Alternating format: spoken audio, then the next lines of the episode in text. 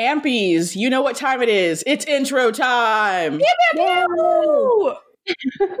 Woo hoo. Yeah. We are doing an intro, of course, for this week's episode of The AMPire Diaries, in which we talk about uh, season two, episodes 19 and 20, Klaus and the Last Day. In Klaus, Stefan and Damon are angry when they find out that Elena has taken matters into her own hands in the battle against Klaus. You know, she wants the D. Tensions also rise between the brothers over the best way to protect her because she wants the D. It says nothing about flashbacks, even though the IMDb image is Klaus with his flashback wig. Also, that's truly like the description for most season two Yeah. episodes. This is like the one where it's like, oh, th- uh, everyone's mad that uh, like Katherine's doing things, the most generic description of an episode I've ever heard. right? And then in the last day, Damon reveals that he is willing to go to incredible lengths to protect Elena from falling victim to Klaus's plans. Stefan and Elena spend a romantic day together. Oh yeah, Mhm. this is when she's like, I don't want to be a vampire, and we should keep that in our minds and in our vampire diaries. Mhm. Let's see. Let's read some emails, babies. Yes, yes, yes. So we can uh, discuss this now because it's the episode that this is the intro for. Mhm. Uh, but our Ampy Alexis has a Klaus reveal question. Mhm. I have so many questions, but none of them more pressing enough to email you guys than this. What is Klaus's flashback wig? Klaus's reveal was unlike anything I could have ever imagined solely for the wig choice. I thought Elijah's 1491 wet and wavy shag mullet was bad. No, Elijah's wet and wavy look is good. How dare you? But I legitimately couldn't stop laughing for five minutes straight after Klaus's flashback introduction. Maybe I'm still recovering from the shock of seeing it, but I can't quite put it down what puts it in the uncanny valley. Perhaps how stiff it is perched upon his head with a helmet, even though it's gelled into waves that look like they're in motion. Man's got a Lego hairpiece. oh my god. Is it the one that's like kind of strawberry blonde? Yeah. I feel like that's the problem. Joseph Morgan is many things. A strawberry blonde, he is not. I will say, uh, without- so I was rewatching the first two episodes of the originals the other day because you know why not? And the fla- like this the flashback wig that they have Joseph and Daniel in in that episode are the worst wigs we've ever seen ever. Like it couldn't even rely on Elijah's wig. oh my wigs. That eventually we're just only going to be talking about wigs. Um, but jeez, yeah, you're not wrong. yeah. Uh, Jill, do you have any thoughts on Klaus's wig or Elijah's wig, which is actually good? So I don't know what Alexis is talking about. I mean, I actually very distinctly remember Klaus's wig, which says a lot because it is a flashback. Yeah. but I also remember thinking, wow, that man has a boopable nose. I remember you, you reacting to his nose. Uh, early Klaus for Jill. Remember those days? Like Wow, you what were a time. feeling it, and I loved it.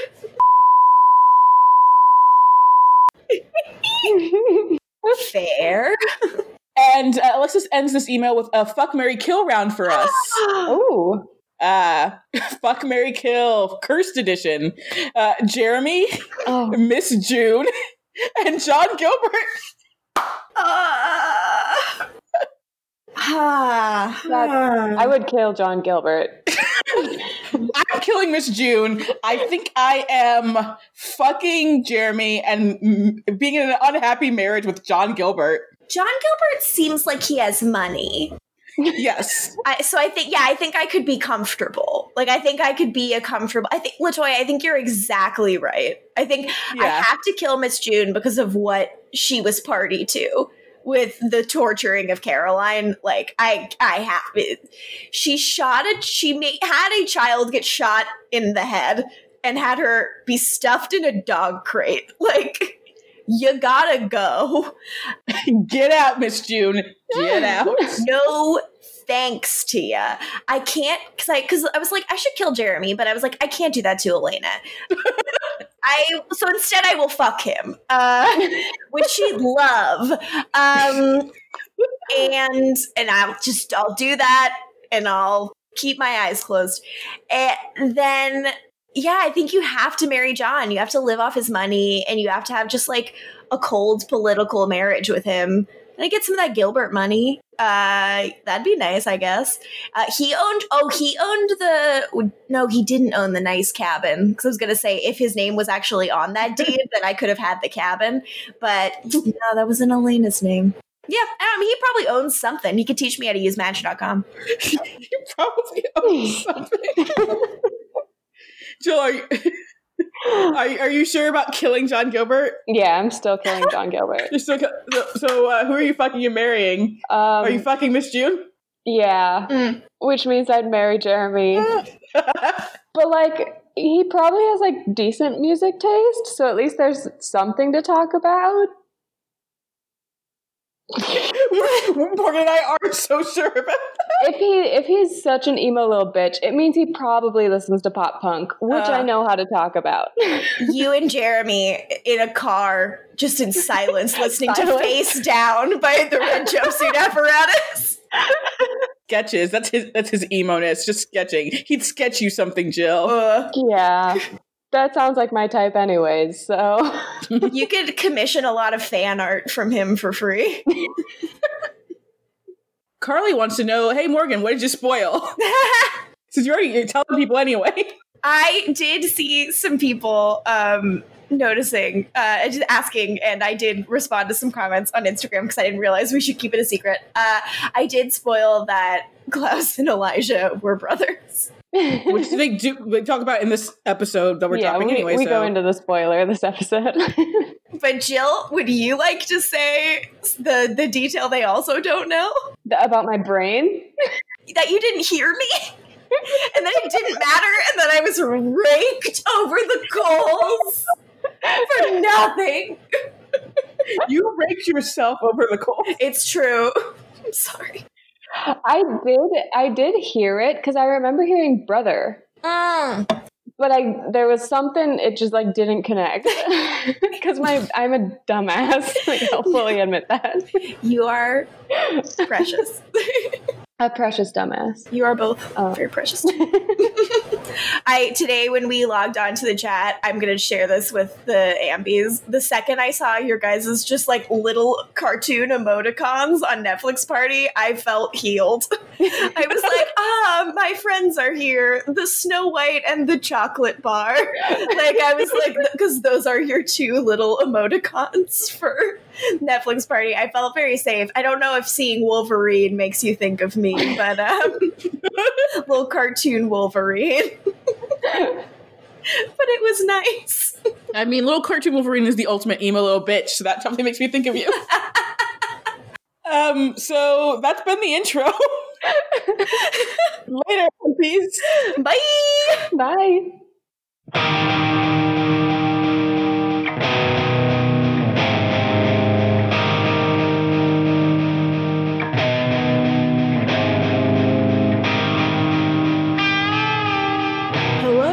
Welcome to the AMPire Diaries. We know the risk, but we had to podcast.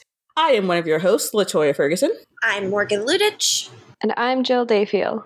and today we are talking about episodes 19 and 20 of The Vampire Diaries Season 2, Klaus and The Last Day, and somehow we did not watch the following two episodes. Good God. It took immense self control, and I've seen them multiple times. I I immediately wanted to go to the next episode, and I was like, could we just watch four episodes? The thought crossed my mind. It really did. And I'm like, we shouldn't. But what if we did? There's a lot to unpack here. We should unpack it and then see how we feel. Yeah, Jill, these were, of course, your first time watching these episodes. How did you feel about them? And uh, you can start with the, the flashbacks for Klaus, obviously. Yeah, so we know my stance on flashbacks. We do. Um, I have made it quite clear, and that stance is still how I feel. So I haven't talked about this, but like I wrote it down in my notes to make sure I bring this up. So the way I, I've always kind of seen flashbacks in the Vampire Diaries is that it's literally the vampire doing the little trick where they go into a person's mind. That way they can see what actually happened. So that's the way I see the flashback specifically. oh, Yeah. That's cool. If, if like, but that maybe, but there are some that are like hidden or like obfuscated from the humans in the show, I feel like. But now that I've said this, no examples of that come to mind. Yeah, um, that's interesting. That could be definitely true because I like Elena was like, Yeah, I heard that when uh Elijah was talking to her about their flashback. So yeah, maybe maybe that is what happens. But other than the flashbacks, obviously, how else did you feel about these episodes, Jill? Yeah, uh, the second episode was the one for me. uh-huh. Yeah. I wonder um, why. Yeah, I, I, have no idea. Um, for some reason, it just worked for me. Uh, uh, sh- uh, sharp-eared listeners might notice uh, the giggle. Uh, that means Trevino's back, baby. choo choo. he is back and looking good. Oh my god, he's back and he's a mama's boy right away. we love it. We do. We do actually. Good God. Uh, yeah, but that's basically how I felt. The first one, I was like, yeah. I mean, it did. I like Elijah a lot more now. Mm-hmm. Elijah's a good boy. He is, yeah. But I just, I, I'm sorry, I don't care about flashbacks. I, I know, but we're, we're trying. And again, like these were very streamlined flashbacks compared to the other ones. They were, yeah. Jill, when you were writing, this, you're like, finally, I need to like make a flashback I can tolerate, and this was the closest we've gotten so far. I think you could have like safely held your breath during each flashback and been fine. Yeah, probably. Because I know, in, like literally, the first one showed up, and you were so frustrated, and Morgan's like, "Just give it a minute." I like that. All I had to say in the chat was "oh," and you guys knew. I said, "May I ask you to give it one minute?" uh, can we discuss uh, how we felt originally watching these episodes, Morgan? Uh, yes, please. So I know that you and I have been singing the praises of one Miss Andie Star for a while, mm-hmm. uh, and I think like Klaus is a like encapsulates everything we love about Andie Star as a character, specifically her agency, despite technically not having agency yeah. in her relationship with Damon. Yeah. Fully agree. Uh, she's like a good audience surrogate in that way. Like the first thing I think I say about Damon and Andie is how uh, Damon's whipped because you know he's like he wants to take a nibble and she's like uh, I have to go to work. Could you like use a blood bag? And then she leaves. And I guess he does because that's where they're at. Uh, it seems kind of like Andie has the supremacy pretty much until the very end right now. Yes. Damon kind of like tricked himself into getting into a real relationship. Which is nice because I think he understands that it's something he's craving. And he's like trying to fulfill some part of like, you know, what he can't have with Elena right now, but like wants. And I think, you know, the whole reason, and we'll talk about it more, that he can't have it with Elena is that he's not ready to have it yet. Just the way, like, the exact way that he's not ready to have a real relationship with Andie because of the constraints he puts on it with control and stuff like that. But it's a huge step for him. And it's uh, also nice to see a character that, like, I care about and that I respect and that I like, um, liking Damon uh, because I think the thing is, like, if you watch the show, I have a really hard time imagining people watch the show and don't like Damon, like actively like don't enjoy his character. Yeah, because it is arguably like a, he's a pretty big character. You know, he's in the top three.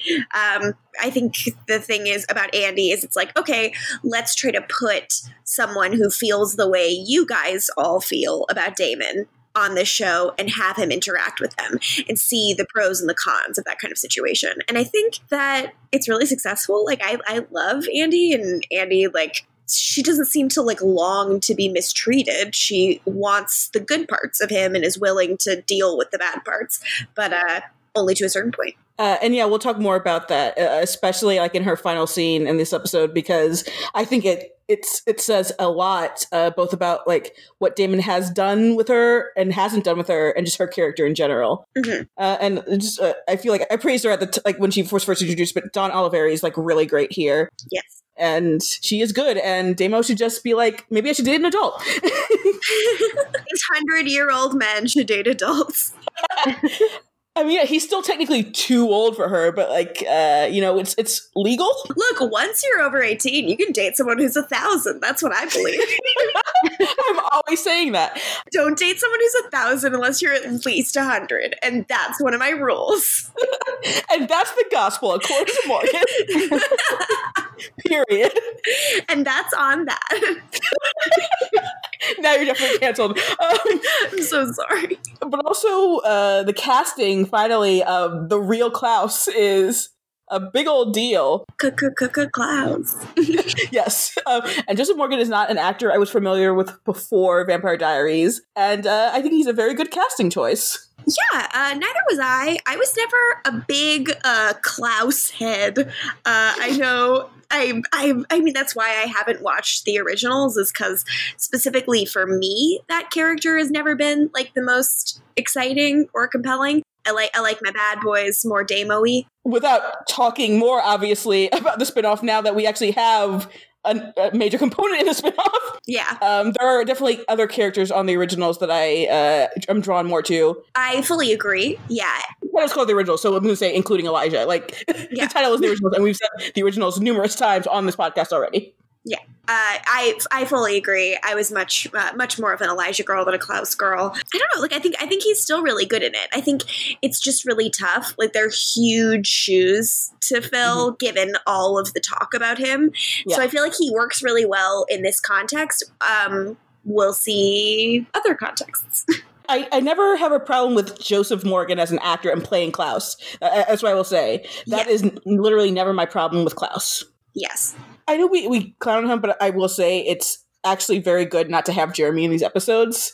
I feel like he would drag them down. Oh my god, I did not even realize there was no Jeremy. I know you didn't realize that. Wow. It's not even like wanting to slam him, but I just feel like it would slow both of these episodes down if he were around. Especially since he's like so far off the board right now. Like he and Yeah. Bonnie are in another kind of dimension of the story right now. Uh, because Exactly. we had no Bonnie in both of these, right? Because they were doing MiFi over in the house. I wish that they had been on MiFi in like the corner. like that they'd been on the video chatting on, Plus, there's MiFi. on everyone's Dells. They're Dells. Dude, you gotta get a Dell. Oh, and Katherine dancing to get some uh. was iconic. Like a shotgun, needs an outcome. I'm your prostitute. You gon' get some. I remember plenty of people appreciating that on Tumblr back in the day, and it was good. Yes, uh, I love her. I'm obsessed with her. But how did she get that to play on the CD player? Does Alaric have that CD? Is it Jenna's CD? Ooh. Does Jenna bring her CDs over? This is like all like so 90s. I left my CD at your house. So we should talk. Start talking about Klaus, the episode. Hell yeah.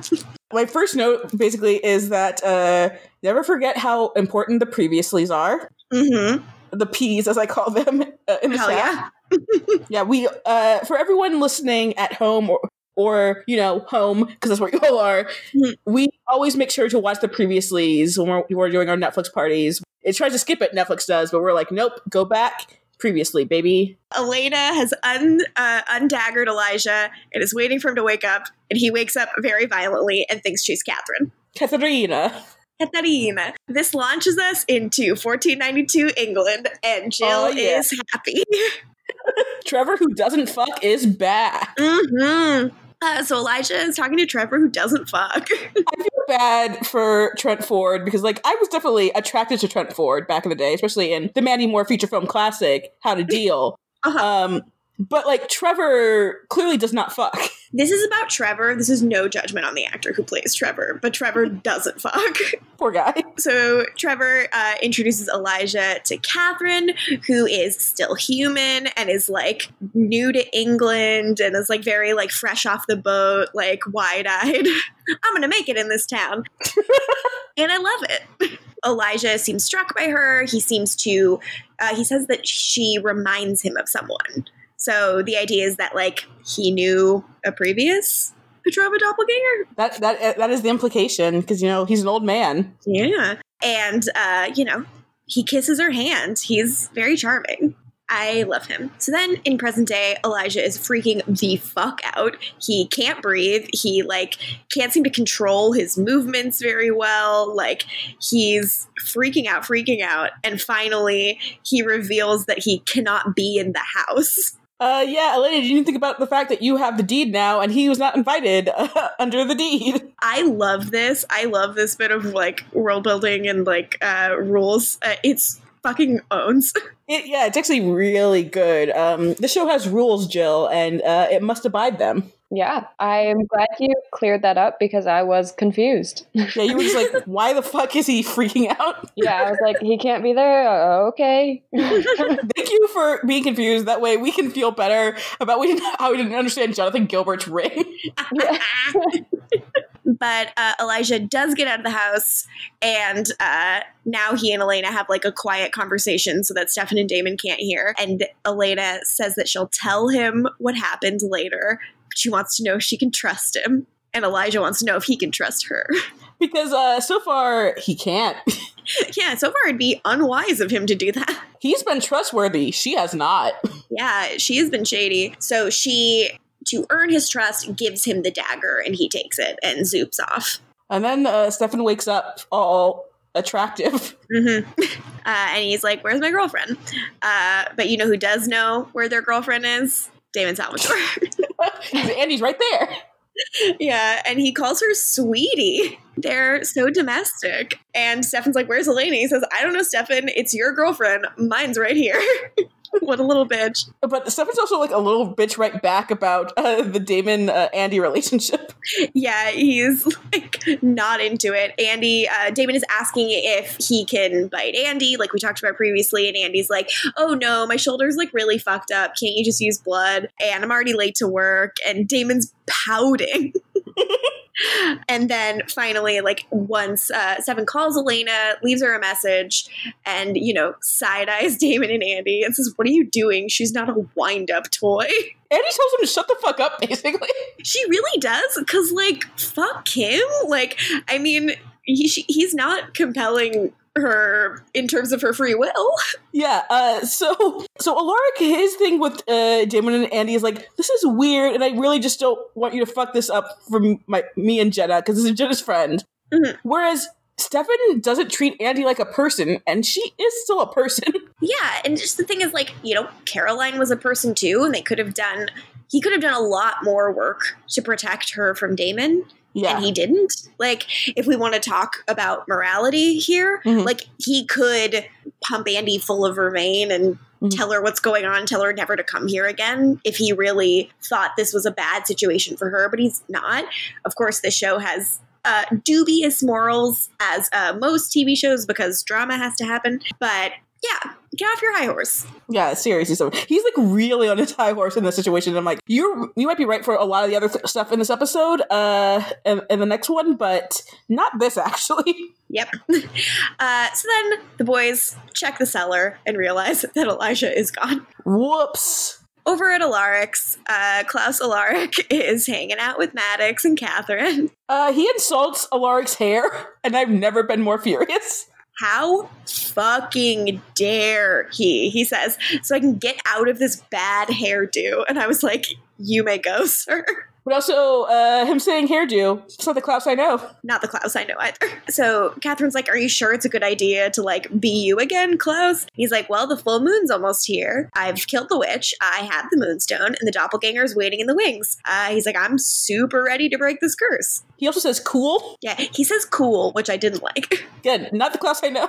It's really, this episode is a lot of me saying, not the Klaus I know, and then getting to the Klaus I know.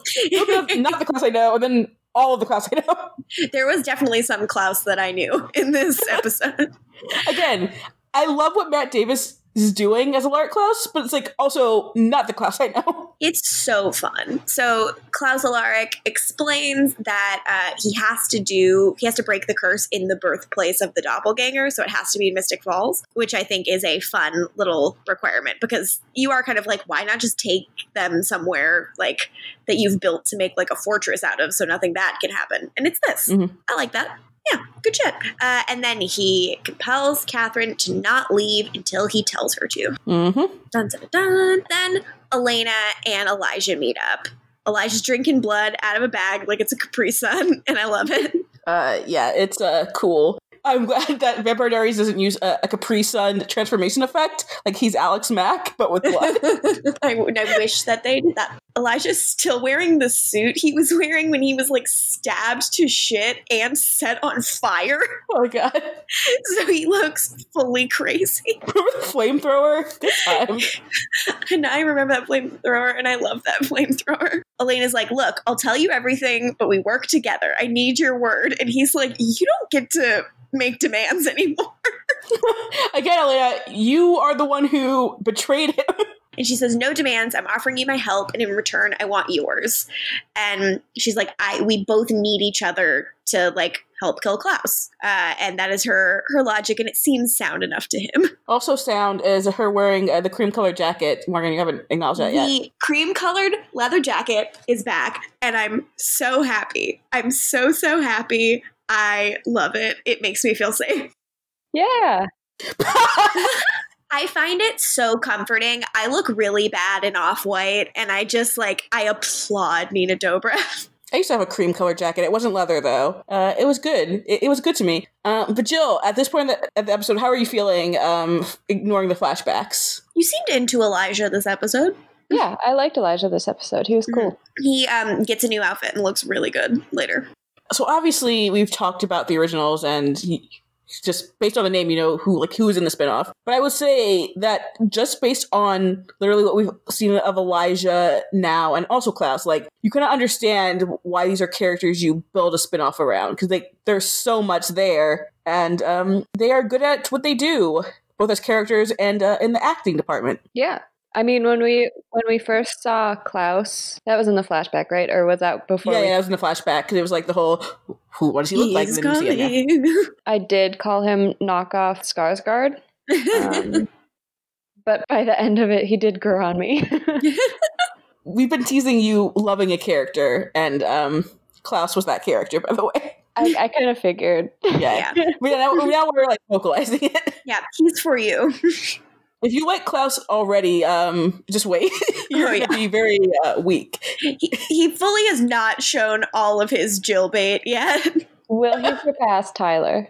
Uh, I think so, actually. I think he might. Yeah. Ooh, okay. Oh my god. Anyways.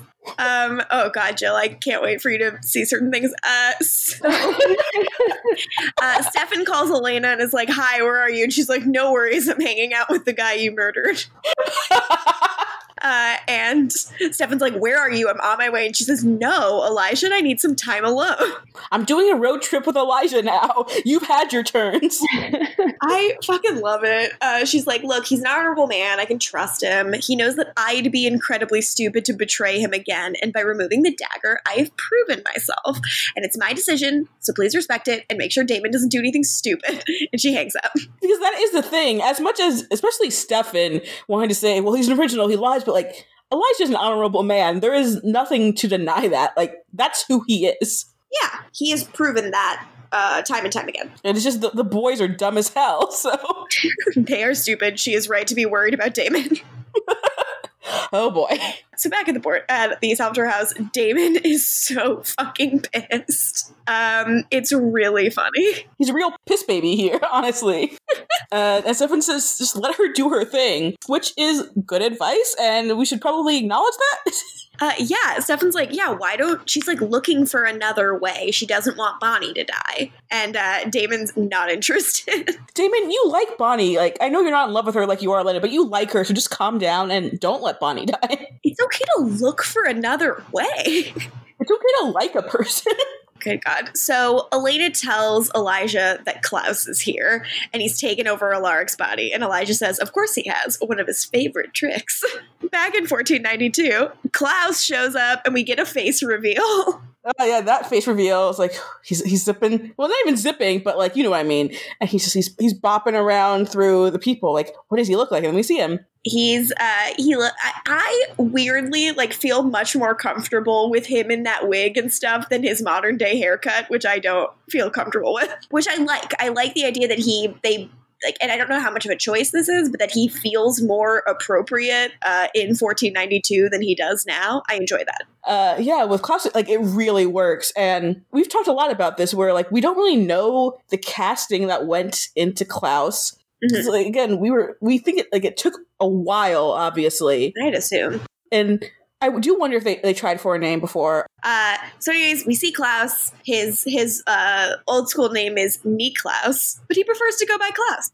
The name his uh, father gave him, and uh, Klaus has, as we will learn more of, Klaus has uh, daddy issues. Jill, you should uh, put that in your Vampire Diary. Yeah. Noted.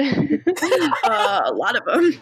Oh yeah, Uh, so then uh, Elijah and I love this so much. Elijah and Elena go to uh, the Lockwood Mansion because they want to have a conversation on a standing set, and they and Carol lets them in because Elijah got her off of Vervain uh, before he died, love it. and they give him a new suit. Poor Carol doesn't know what's going on. She just wants her son around. Yeah. Same. Don't worry, Jill. He's coming. This is really funny. I uh, uh, I love to make jokes about um, times on shows where people have improbable conversations in certain locations because it's too expensive to get another one, uh, and this is one of them. I mean, because yeah, in theory, this is like another road trip episode, and uh, like Elena and Elijah go somewhere, but like they don't. They just go to the Lockwoods. They go to Tyler's house, and of course, do not see Tyler. Elena wanted to at least feel close to her best friend, even though he's out of town. I'm sure that made her feel more comfortable negotiating with Elijah being in her best friend's home.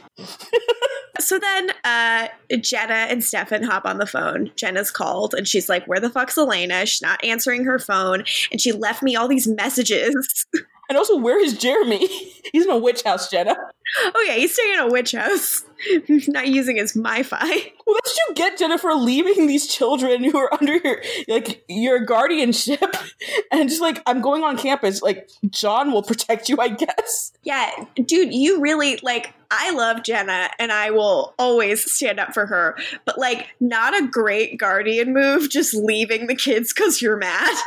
Yeah, not Jenna's best move. Not her best one, but it's fine. I love her. Um, she's like, Yeah, Elena left me all these weird messages telling me to stay away from Rick. What the fuck? And Stefan's like, It's a lot to explain on the phone. Uh, could you just stay on campus? And she's like, I'm in my kitchen.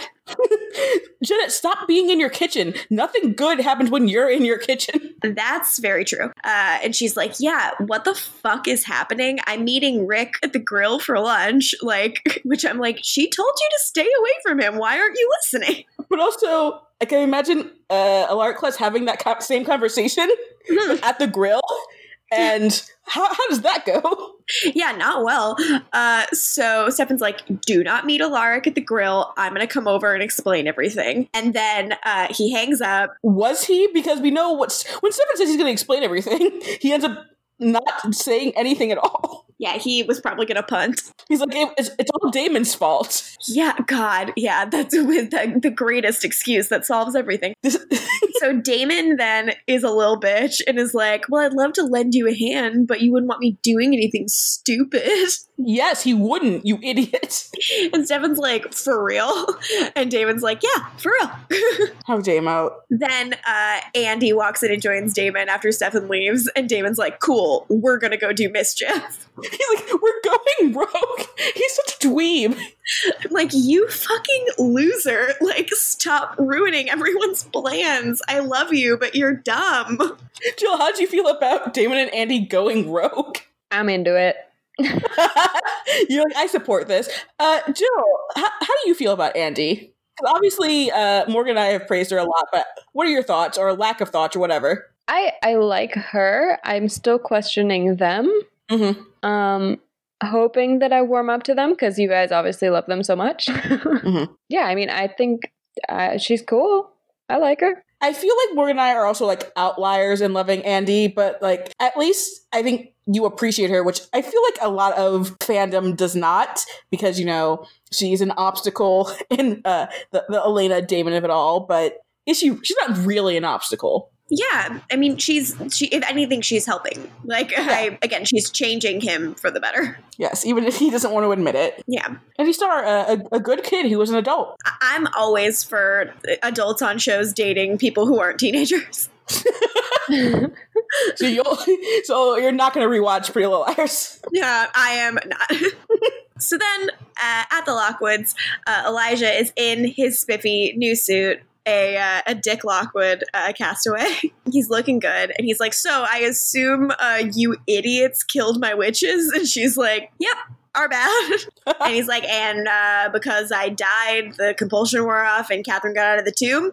And Elena's like, yep, Klaus has her. We think she's dead. uh, and Elijah's like, no, death's too easy. He's not going to do that. And I was like, that is the Klaus. I know. Again, our, our team of heroes are all idiots. And you know what? This is technically not Elena's fault, all of it, but like the, the, her friends are idiots. Bunch of dumb people. Uh, and Elijah explains that, like, he's like, you say you want Klaus dead, but you're still making Katherine pay for betraying him. And Elijah's like, I have my own reasons for wanting, like, Katerina to pay. I love, I love that they, that he still calls her Katerina. It rules. Yeah. He's like, there's a time I'd have done anything for Klaus. I wish they'd do like a flashback sound.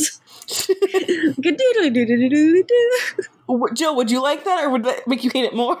You know what? Let's give it a shot. Maybe it makes you like it. So now we're in 1492. Oh, yeah. And Jill says, oh, boo. uh, Klaus and Katherine and Elijah are all kind of like flirting. It's weird. Elijah's like, uh, Katherine's from Bulgaria, and Klaus speaks Bulgarian, and she like giggles. Mm-hmm. And she's like, oh, that's cool. And like, Klaus looks at Elijah and is like, can I fucking talk to this woman alone? And Elijah's like, fine, happy birthday, bye, and leaves. Um, uh, happy birthday, brother. Do you want to talk about them being brothers, Morgan? Uh, I accidentally said um, I implied that they were siblings on the last episode, and I'm really sorry, and it had to get bleeped out. I'm sure LaToya did an amazing job, and I'm a bad person. Jill, did Jill, did you realize what I had said? I knew you said something about brothers, but then when it said they were brothers, I was like, oh, that was just so casual. Because I remember LaToya being like, oh, you ruined the twist. And I was like, what twist? to be fair, it's a pretty casual drop. but that said, uh, when we go back to present day, Elena's like, "What the fuck?"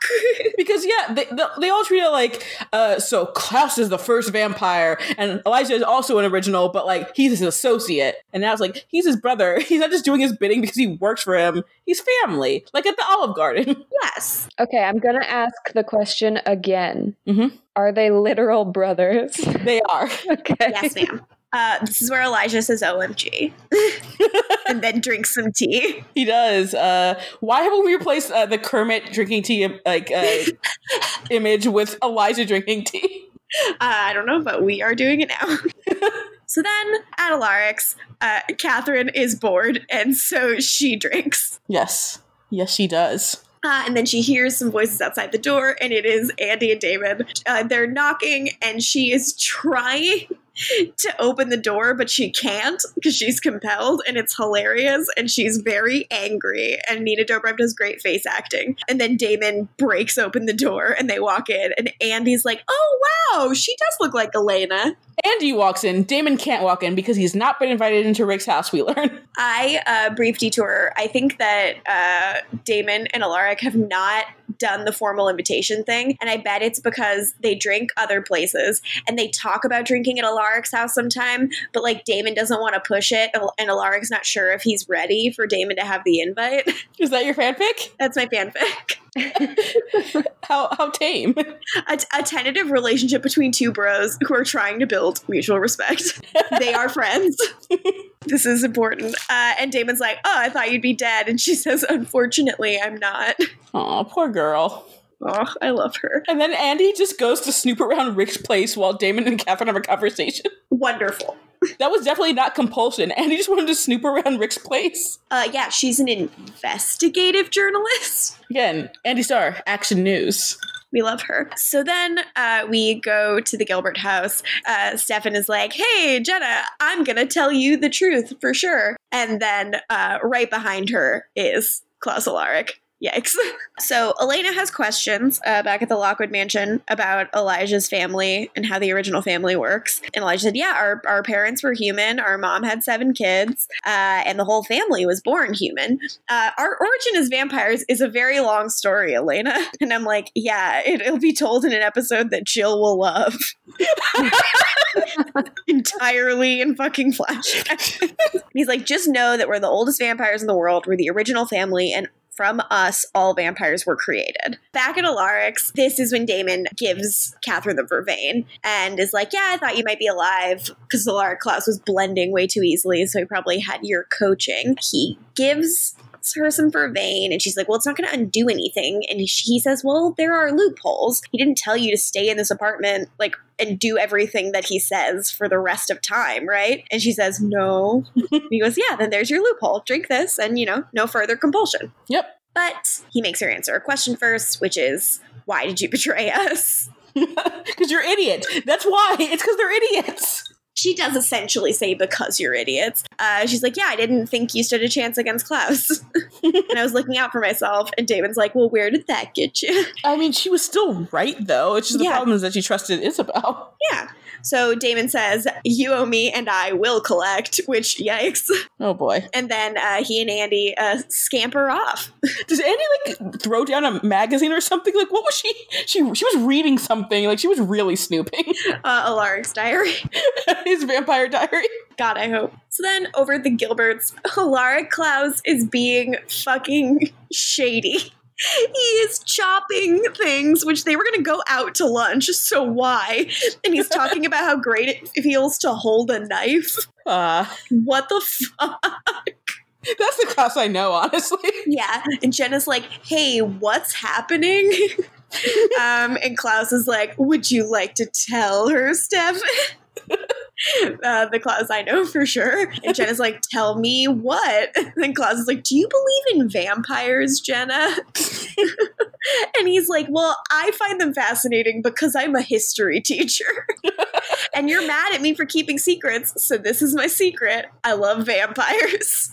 I'm obsessed with them. Um, all of this bitchiness, that's the Klaus I know. For fucking sure. Yeah, it's so wild. Klaus is like, Stefan, do you like vampires? And Stefan says, in literature. and I'm like, fuck you, Harvard boy. Just tell her the truth, Harvard boy. And he's like, well, did you know vampires are the oldest creatures of the night, except for werewolves? and Jen is like, oh, werewolves, now I know you're kidding. and he's like, oh, I heard about this Aztec curse. And it's like, Jesus, dude, calm down. Uh, he is on one, and I love it. Uh, Jill, did you have any thoughts on this scene? I really liked this scene. I loved how sassy he was. He's so sassy. That is the Klaus I know. yes, a bitch. Me, Klaus, don't know him, but love this intro. So uh, Elena and Elijah are now walking on the grounds of the Lockwood mansion. Oh, here we go. And he's like, nothing can kill an original, not sun, not fire, not even a werewolf bite, only the wood from one tree. A tree my family made sure was burned, but did not uh, see to disposing of the ashes. Which, as I said in the chat, they didn't have vacuums in that day. I got very mad. I was like, scoop up the ashes, throw them in a lake. It's done now. So then um, she's like, so that's where the white ash and the dagger comes from. And he's like, yeah, witches won't allow anything truly immortal to walk the earth. Every creature needs to have a weakness in order to maintain the balance. And she's like, okay, so why does Klaus care about the sun and the moon curse? And, he's, and Elijah's like, right, the sun and the moon curse. Pretty biblical sounding, don't you think? And then he like grins. And Elena's like, what's so funny? And so we go back to 1492 and we find out that like they fucking made up the curse, these scamps. Uh, all caps in my notes. Prank Sinatra. Truly prank Sinatra. I love it. The Sun and the Moon Curse being fake is the greatest moment in television history. it's fucking great. It rules. And like they're like looking over an old scroll that Klaus etched. They're like, oh shit, remember this? Like what's, what's great is that it's 1492 and they're looking at something that's old for 1492 and they're like, LOL, remember when we did this? and they're explaining that like there's a Roman parchment, there were Aztec drawings, there were African carvings, like all of this stuff. The idea is that, like, all throughout history and culture, they scattered a bunch of things, like making this curse into a myth. Mm-hmm. And the reason was it was the easiest way to discover the existence of a doppelganger and to get your hands on the moonstone, which I, is to have uh, two warring species, uh, like, al- always on the lookout for it, which is really smart. It's so good. Yeah. It's Definitely the Klaus I know. And it's so funny that Elijah's like, the curse doesn't exist. And then he walks away, and Elena's like, what? And runs after him. Very goofy. I love it. so much blood has been shed over this, and uh, that's how you do it, babies. Jill, how do you feel about the Sun and the Moon curse being completely fake? Guys, I did not follow that at all. So I'm glad you guys explained it to me in the chat because I was fully in True Blood mode where I was like, oh, they made the Bible. To be fair, like, you are watching these episodes, and you also have our ridiculous comments to contend with. And if you look away from the Vampire Diaries for a second, you can miss a lot of stuff. So it was probably our bad. Yeah, we're idiots yelling prank Sinatra during the scene. Of course, you could be confused. Once I understood it, I love it. but it took me a minute to get there. It's such a bitch move. It's very funny. Uh, I mean, maybe not for our, our heroes, but like it's really funny. It's pretty funny. Pretty good heckle. So then, uh, back at the Gilberts, uh, Alaric Klaus is like, So here's the deal vampires are real. Want more wine? I'm like, What in God's name? Jenna's like, Please leave. This is really fucking weird. And uh, he doesn't. And Stefan's like, You heard the lady. and Klaus is like, Well, I don't want to go. And Jenna's like, Fine, I'll leave. And then fucking Alaric Klaus picks up a knife and like is like, You're not going anywhere. So Stefan shoves him against the wall and puts the knife to his throat. You guys felt the knife looked very fake. That knife does not look real when it's to his neck. It's like, this is clearly a fake knife. I'm sorry. So basically, like, Alaric Klaus is like, You can't kill me. Like, if you kill this body, I'll, like, you know, what's to stop me from choosing Jenna as my next host? And uh, Stefan's like, Jenna, get the fuck out of here. And she's like, But this seems like you're a child and you're assaulting my boyfriend. And then someone brings up the horny eyes, which I said he should have done in the beginning of the scene. yeah. And he's like, I said go. And so she runs away. She's like, oh, this is not anything that I know about. Yeah. And then Alaric Klaus, like, pulls a Palpatine and is like, Kill me. but also, um, Klaus and Jenna's body, I want to see. I do want to see Sara Canning's performance as Klaus. So then uh, Stefan like punches uh, Klaus really fucking hard and kicks him and stuff. It's fun. that's that's how the fight scene goes. That's the, that's the fight choreography as described by Morgan. Yeah, he just beats the shit out of him briefly. It's like really crazy. There's some good fight choreography in both of these episodes. Yes, uh, I'm not good at describing them. Uh, punch, kick, kick, punch. Oh, my Mortal Kombat strategy. Owies. Owies abound. Uh, so then over at the Lockwoods, uh, Elijah's like, yeah, Klaus and I faked the curse. And Elena's like, so if there's no curse, and he's like, no, there is a curse. It's just a different one. And it's placed on Klaus. And he's been trying to break it for the last thousand years. And now you're his only hope. Uh, so she's like, wait, what's the curse? But then um, her phone's ringing off the hook in Elijah's pocket. He says, your phone will not stop its incessant buzzing. Answer it, please. Um, which is, uh, is fun to hear him talk like that. The way he says things is good. I fully agree. So then uh, it is Stefan. He has news. Oh yeah, he has news. She's like, What the? F- okay, I have to leave because Klaus went after Jenna. And Elijah's like, That's not part of the deal. And she's like, Look, I'll be back. You have my word. And Elijah fucking owns her and says, That doesn't mean anything to me until you live up to it. Right? Yeah. Uh, Elena, we love you, but stop acting like your word means shit to Elijah after what you did. yeah, you stabbed him. You stabbed yourself, then you stabbed him. Double stab. So then back to 1492, Elijah and Katherine are playing tag.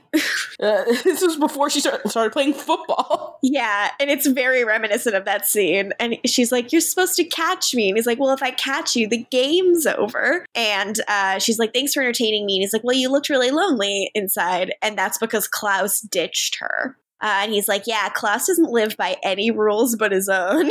Uh, Klaus is a rebel, you guys. He's like, Yeah, my brother is kind of a badass. And also, they bring up Trevor and how he doesn't fuck. Yep.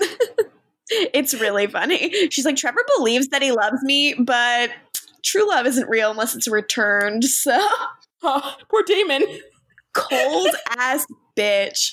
Poor Trevor. Poor Damon. Um, ouchies. Lots of ouchies. Uh, Katherine's like, I don't know what the fucking deal is with Klaus. He's like courting me, but he doesn't seem to care about me. And she's like, "Is it wrong to love to want more?" And like Elijah's like heart eyes. she, he says he doesn't believe in love, and she's like, "That's too sad. If we don't believe in love, why would we live?" Um, as uh, Bell Biv DeVoe said, that girl is poison, and they were singing about Katherine Pierce. Uh, I love her. She's never done anything wrong. Uh, all of this conversation is irrelevant because we are not talking about Klaus's outfit. Uh, Klaus's leather jacket in 1492. Klaus is wearing a fucking leather jacket and he has bright red stains all over his shirt as if he was doused in Kool Aid. And I was losing my mind. I assume, like, I is it supposed to be blood? I think it is. But it's so funny. I will just say, based on these two episodes, um, they don't figure out Klaus's wardrobe until season three. Yep.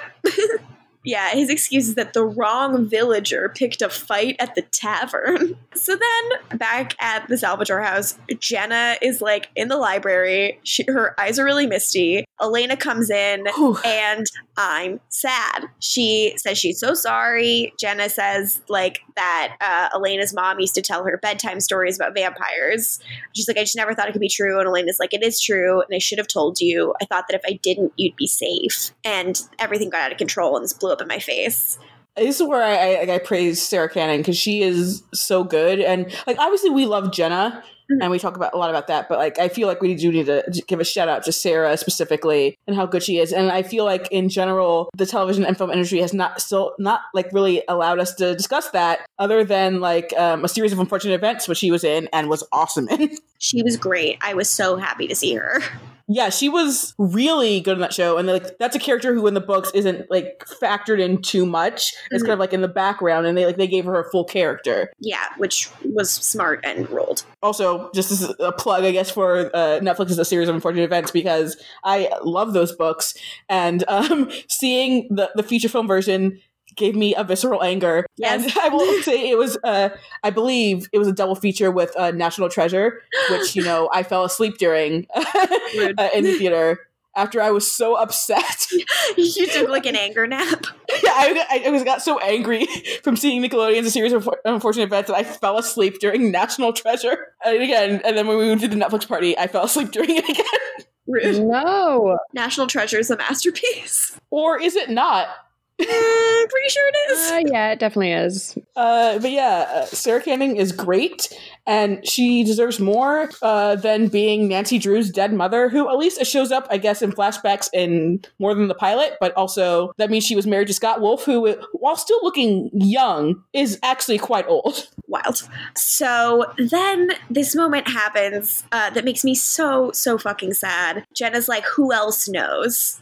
And she kind of like lists people, and it just becomes very apparent that like everyone knows. And she's so humiliated. And like the tears kind of just like slide down her cheeks. Like it's a very understated performance. Like this is a big scene for her, and she could play it a lot showier if she wanted, but I think it's so smart that instead she's just like devastated and embarrassed. And Elena's like, I'm really sorry. And Jenna's like, I'm the one who's supposed to protect you and Jeremy. That's not how this is supposed to work. And Elena says, I know, but there's like nothing you could have done. But she is so just like devastated that they pulled the wool over her eyes about this and that she was a bad guardian. Like I think she really like takes it as a value judgment on herself and is uh, very heartbroken by it. And ugh, Jenna has been good at what she's doing, other than leaving to go to campus for two episodes. But like, they could have just told her. And it's what we were saying before, where like she and Matt are basically on, in the same space, where they just kind of feel like humiliated by what's going on because literally all their friends and family were lying to them. yeah, humiliated and scared and unsure of who to trust. Exactly. Yeah, because it's fair. Like I mean, they've just been told like everybody lied to them. So I guess I would say also, and we'll talk more about that in the next episode. Like Liz Forbes kind of feels the same way, but like in a different perspective because she she knows about vampires at least to an extent. Um, because she obviously doesn't know that you know becoming a vampire doesn't like completely kill who the person is as much as she wants to believe that. Jill, what did you think? It was really powerful. They did, played it really well. Um, it started rough for me. I wasn't a huge fan of the dialogue right away. Uh, Mhm. but as soon as it like really hit, it hits hard. Because I feel like you'd been waiting for Jenna to kind of be in the loop. Like, Yeah. and I know you've been mad at Matt with how he's handled being in the loop. and I think this is kind of the other side of that coin. Yes, I yeah, I really liked this scene. It was very good. Oh, it makes me so sad. Just then a little later, Stefan and Elena kind of catch up, and um, she's like, I tried to tell her as much as I could, but I could barely scratch the surface. Stefan is so sorry. And she's like, Well, it's not your fault, it's mine. Like, I'm the one who lied. Anyway, like, I gotta go back to Elijah. And Stefan's like, Why?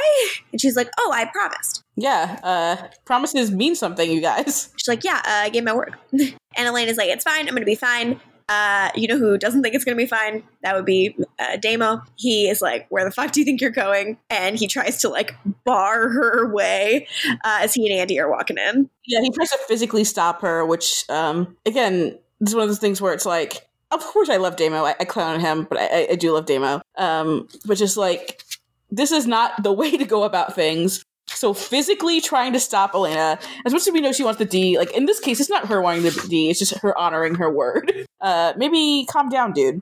Absolutely, it is. It's really tough. And so like Damon grabs her arm, Stefan grabs his arm. We have big sexy standoff. Because uh, when he grabs Elena, even Andie's like, "Dude, don't." Yeah, he's like, shut up, Andie, basically, whatever. But like, again, Andie is cognizant of what's going on. Like, she is aware enough to the point where she can tell Damon not to grab Elena the way he just did. yeah. Like she is. She has an opinion on this. Again, she is like a full person which I, I appreciate and it's nice it's nice to see someone else's perspective on the good and bad parts of Damon. Because yeah, um, he he compelled her to not be afraid of him and to fall in love with him, but like, she still calls him out on his shit. which he like really really needs. Exactly. So Stefan's like, "You heard me. I said let her go." And Damon's like, "That's twice today you stood in my way. I wouldn't try a third. And they're being like real angry at each other. The boys are fighting. yeah, and uh, the boys started this uh, season pretty well together, uh, but it was always like the, the Elena thing. And Damon obviously being in love with Elena uh, definitely has been bubbling, and now towards like the end of the season, it's uh, it's kind of we're not dancing around it anymore. Mhm. I think they have handled the guys both liking Elena and the way, like being in love with Elena and the way that makes them relate to each other so well. Like they've really progressed through a bunch of different status quos, and it, like nothing has felt canned or repeated to me. In my opinion, like I think it's one of the things the show does smartest and best. Jill, do you, how do you feel about their kind of arc this season? I don't really have many complaints except for flashbacks for this season. oh, Jill. and Jeremy. Fair enough. Um, yeah, this podcast is called Flashbacks and Jeremy. oh, if we only watched the flashbacks and Jeremy scenes of the show, Jill, how would you feel about that? uh, I would excuse myself. you excuse yourself from your friendship with us. I would say, you know what? I love you guys, but I'm gonna tap this and out. I'm not not gonna do this. well, you're gonna love season three because it's all Jeremy flashbacks. oh God. well, don't be mean, but I, I will say I think season three is uh, uh, good for Jeremy, or at least what his storyline leads to. I uh, I agree. Yeah, Yeah, I think I think it's a better Jeremy season for sure. Mhm. So we're at Alaric's. Katherine's dancing and she's drinking and she's having a good time, which I love. And then she hears someone at the door and like shuts off the music and then sits on the couch and like pretends to look sad. I love her. Klaus Alaric's like, turn the music down. And she's like, why are you so grumpy? And he's like, I'm sick of this body. And he's being a little mopey bitch. but that also is the Klaus that I know because like. A large body is objectively good. Yeah. Because like this fucking sucks. People like and respect this guy. I hate it. they don't talk about him being a bastard. I hate it. I fucking hate this. Uh, so Katherine's like trying to get him to take a drink. Uh, he throws the bottle against the wall and smashes it. Very Klaus. One hundred percent the Klaus I know. Klaus's entire like vibe is throwing bottles of alcohol at the wall. Absolutely. That is his number one vibe. I am in. yeah. Jill, you have no idea how in you are too. he has so many emotions, and all of them are thinking everyone's betraying him. Hell yeah. Heightened is also a, is a buzzword, obviously, but conspiring is the, is the buzzword with Klaus. They're Yeah. all they're all conspiring against me. That's the Klaus I know. that is the Klaus I know. So then he compels Katherine to sit down and shut up. Then Maddox shows up and is like, You've got a lot of luggage. Also, I'm like, she's using vervain pranks. prank, prank Sinatra. then Greta shows up. Uh, the the young uh, the young woman the Martins were trying to get back, uh, and she wants to fuck Klaus. She's definitely fucking Klaus. She is fucking Klaus, and she left to be with her boyfriend, Klaus. Yeah, she says, "Hello, love. Nice body. You ready to get out of it?" And I was like, does Dr. Martin know he like his daughter was getting the D? And you know what D I'm talking about. Like, I think she might have actively just left her family. She's already like cooler than her family to, to be with Klaus. I like genuinely believe this. It rules. Also, she is very cool and hot. Yes. Uh, Jill, what did you think of Greta when you first met her? You're like, well, this doesn't seem like someone who needs to be saved by her stupid family who's dead. Oh yeah, no. As soon as she showed up, I was like, "Oh, I like this girl. Right? She's so cool." This is not the vibe that Luca and Jonas uh, gave Bonnie. No, Um, it's really not because it's not like so. Maddox is like boring, and obviously he like falls class, but he's just boring. But like Greta immediately, like I'm like she's very cool. She's so cool. uh, we stand. so then at the Lockwoods, Elijah uh, and Elena reunite, and he seems very pleased that she kept her promise. Aw. And she's like, What's Klaus's curse? She takes off her jacket and she throws it on the coffee table, and I did not like that. It's weird. You were like upset about the disrespect to Carol Lockwood. I was like, Excuse me, I did cotillion. I would never do that in Carol Lockwood's house. I did not do cotillion, but it did bump for me as well. to be fair, I just said, Seems weird. I had no opinions about it at all. Surprisingly, Like, I would treat the cream leather jacket better than that. it's not as bad as shoes on bed or shoes on couch, but it's Mhm. still like not great. if she put the shoes on the coffee table like she owns the place, I would have been furious. and, and so would have Carol. Elijah uh, gives some backstory, which is that Klaus is a bastard. Ah, Klaus being a bastard. I wonder if that will ever come into play in, in any of his conversations. Wonder if that's like the entire his entire deal. End of sentence. I wonder if he punishes his siblings because he's a bastard. yep. Jesus Christ. So then basically the idea is that Klaus's actual father was a wolf. you asshole. And when Klaus's, uh, like the rest of his siblings' dad, uh, found out that his wife had had an affair, he went crazy and killed this guy and his entire family. And in doing this, like, ignited a war between vampires and werewolves. Wow, their dad seems like a bad guy. Whew. Hmm. Winky winky. Uh, anyways, so Elena is like losing her shit about this. He's a bastard? She's like, is he a were? What does that make him? A werewolf or a vampire? And Elijah's like, he's fucking both. Listen to me. But yes, um, write hybrid in your vampire diary, Jill. it's already there. So basically, Elijah explains a hybrid would be deadlier than any werewolf or vampire, and like that's another kind of ding on the imbalance of nature. So witches saw to it that um, Klaus's werewolf side would be dormant.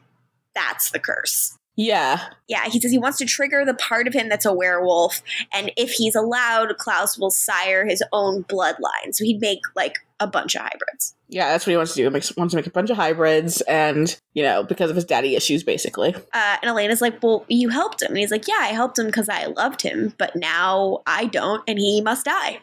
Uh, yeah, he's like, my brother sucks. so Elena's like, Well, we have the dagger, so we're all good. And Elijah's like, No.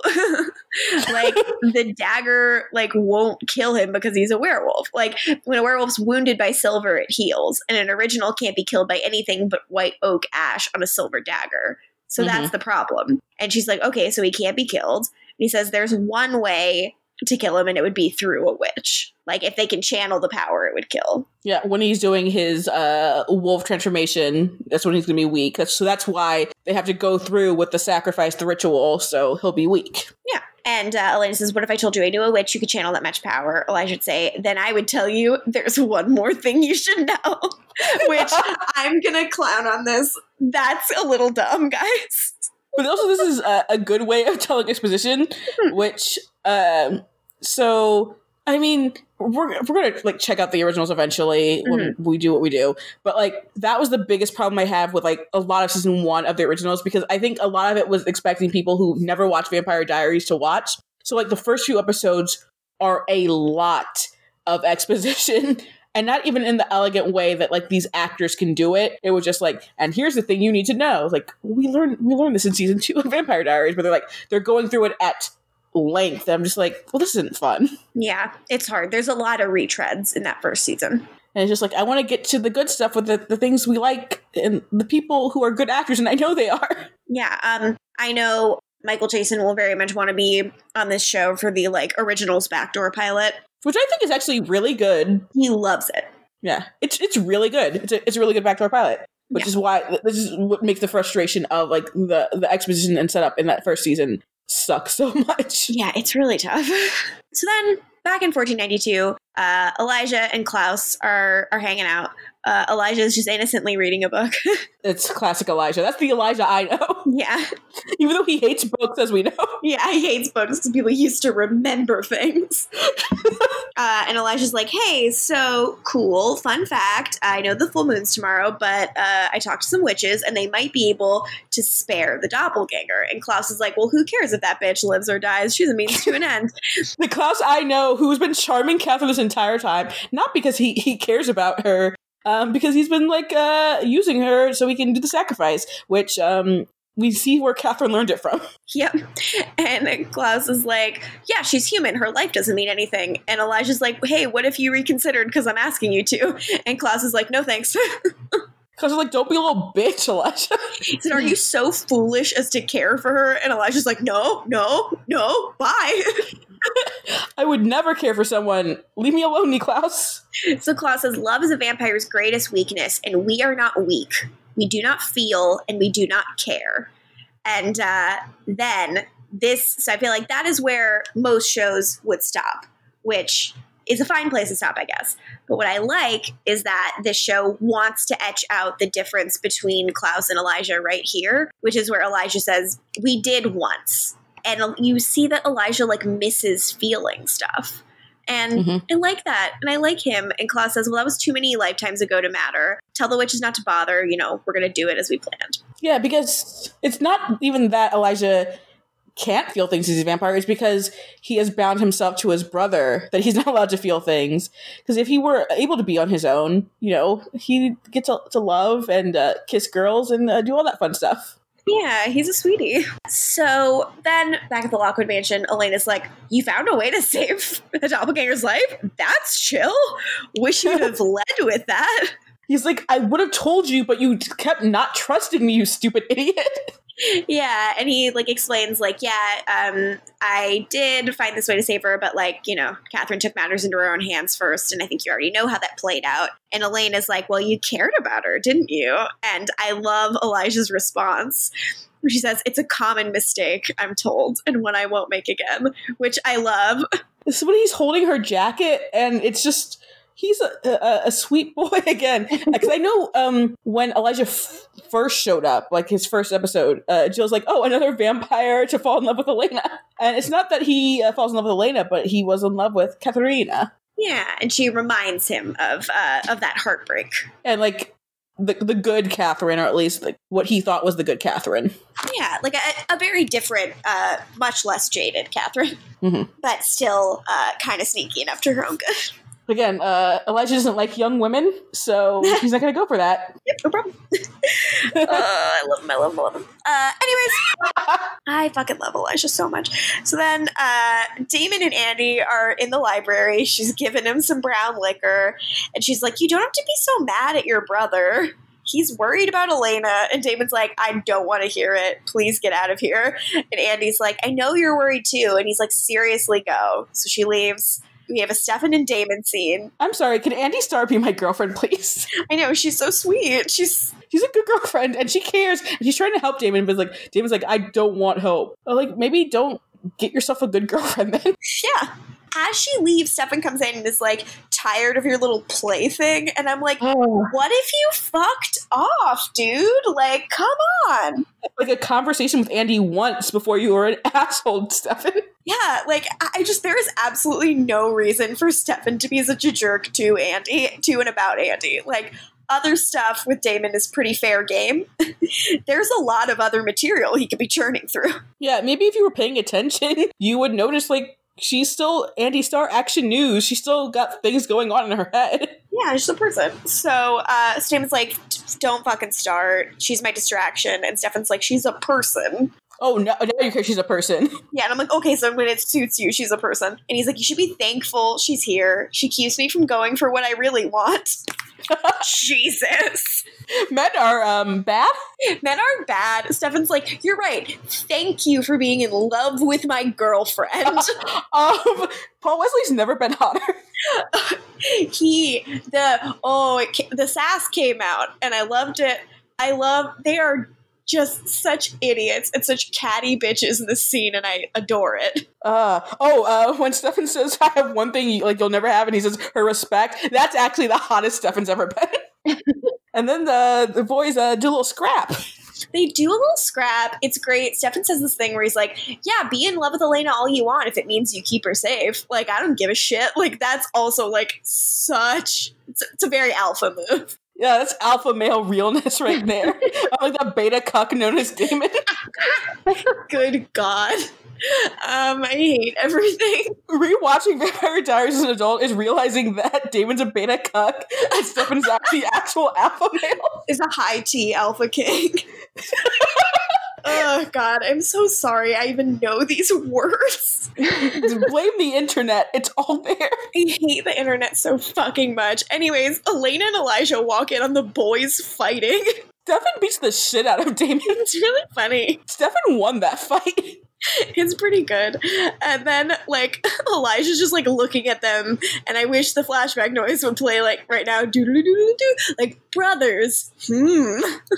So, so that's the, the flashback uh, music now officially. Also, I'm sorry. Um, Stefan won the later fight. Never mind. I'm sorry. So th- this is actually I mistook it the scene before. This is the scene where Elijah's just innocently reading a book and hasn't done anything wrong, and Klaus like runs in and yells at him. It made me laugh really hard. He's like, "What have you done?" And Elijah's like, "I don't know. I'm just reading my book." Elijah's all about books all of a sudden, uh, which is actually um, that's a retcon now. now that we know that Elijah hates books, uh, this is a retcon. Hey, uh, Julie Plec and Kevin Williamson, uh, try being consistent. Why don't you? Does he like books or doesn't he? Come on. I, I mean, I love Vampire Diaries, but I have one issue. Like, I don't know if Elijah hates books or not. and it haunts me every day. uh, so Klaus is like, Katherine ran away, and Elijah's like, wait, what the fuck? And Klaus is like, what did you tell her? And he's like, I didn't tell her anything. And then the boys start shoving each other, and Elijah's like, I'm gonna find her, and Klaus is like, do not lie to me, and is That was a great Klaus impression. thank you so much. I can only do Klaus yelling. I can do no other Klauses. I can't do any Klaus, but like besides uh, hybrids, obviously. Uh, and even then, I'm like, I, this is not perfect. but yeah, your shouting Klaus is good. Uh, and Klaus is like, look, if you don't fucking find her, I'm gonna kill you. And I'm like, wow, you're a great brother. Um, but also like this is this is Trevor's fault. This is all Trevor's fault all on Trevor's bitch ass. Like Elijah did nothing wrong. because Trevor, right, is like the one who informed Katherine what was up, and then he is the one during the search party who fucked everything up because Elijah was going to help her. Whoops. Trevor, non fucking ass, and then fucking poor Rose. And Trevor, you're on my shit list. Yeah, Trevor fucked a lot of stuff up. So uh, Damon's pissed that Elena invited Elijah in, which fair. And Elijah's like, guess what?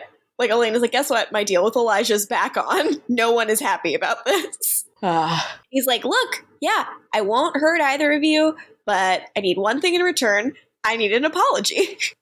Uh, Damon is disgusted by this, which is very funny. Again, I, as I said in the chat, Ian's look of disgust is um good and hot.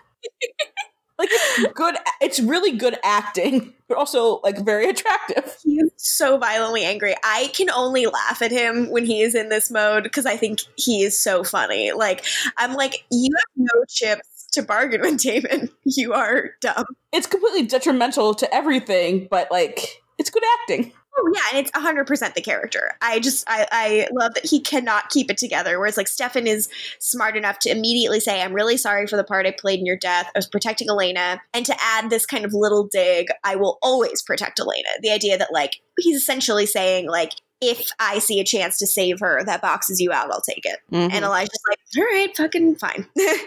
and then uh, we all look at Damon, and Elena's like, look, it's going to happen. Bonnie will be able to kill Klaus without hurting herself, and Elijah knows how to save my life. I found my other way. And Damon's like, is it true? And Elijah says, it is. And Damon's like, are you trusting him? And Elena says, I am. And Damon says, you can all go to hell. And he leaves. Jesus. it's a good plan too. Like we joke like about Elena wanting to D because she does, but like this is a good plan, an actual good plan for once. It is. And so Damon hates it because like a good plan, get out of here. not interested. So he storms off, and like Stefan, kudos to Stefan, who like is he's is like he's mad at me. Like he'll come around, like he's like trying to make excuses for Damon, and Elijah is not really buying it. But he'll he'll go on because well, she's a good boy, as we've been saying. Yes. So then uh, Damon goes to his bedroom, and who's there but Andie? And she's she's in her she's in her underwear, and She's um uh, looking good, just saying. Oh yeah, she is. And Damon's like, I thought I told you to leave, and she's like, Yeah, but you didn't compel me. Uh, the way she like she sings songy says that is so good. so cute and uh, sweet, and I really like her in the scene. I think she's like, incredibly winning. She's like, I want to be here. Like, please let me. Be here. It again says a lot about the dynamic and what Damon has done to her and what he clearly has not. Yeah. To the point where she again she has an agency that Caroline just did not have. Yeah. And that she she thinks he's a person worth helping and worth comforting. And and Andie seems to have a good enough head on her shoulders to not be doing this with someone for whom it would be completely a lost cause to do this with. And it's kind of like the Rose thing where she sees something in him, and because um, Damo is a self destructive uh, beta cuck, um, he cannot allow that. He just cannot abide. can't. And Damon's like look I'm upset. You know what happens when I'm upset. You have to leave. And she's like no you need to know that someone cares about you and that I care about you. Uh, he gives her a big old chomp. It scares her. He throws her on the ground and she cries. And then he sees what he's done and he seems to feel really bad. Mhm. and then he gets close and he compels her. He says get the hell out of here before i kill you. Go.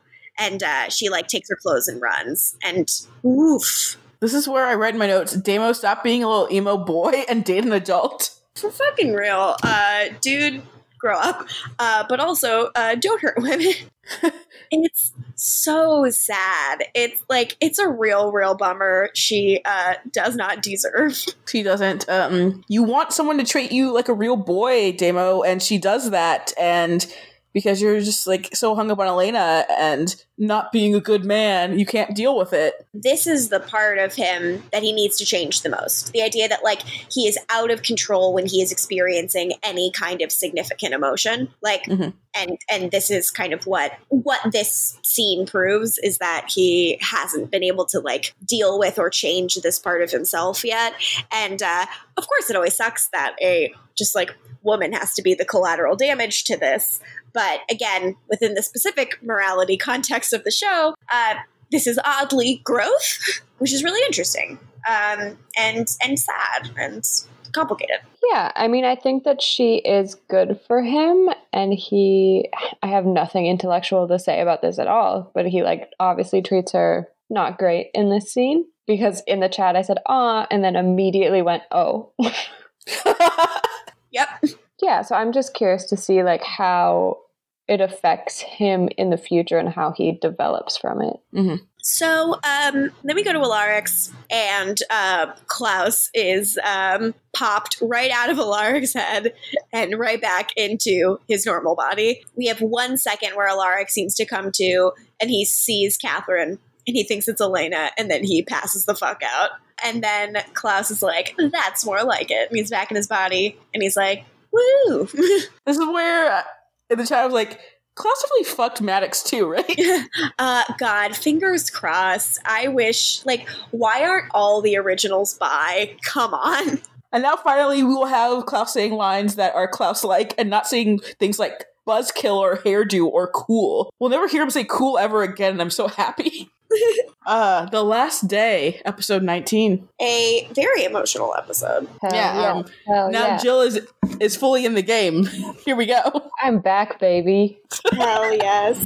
So uh, we open in David's bedroom. He's hearing Elijah and Elena's conversation and goes downstairs and joins them. Uh, Elijah's like, Tonight's the full moon, so we can probably assume that Klaus is going to try to break the curse tonight.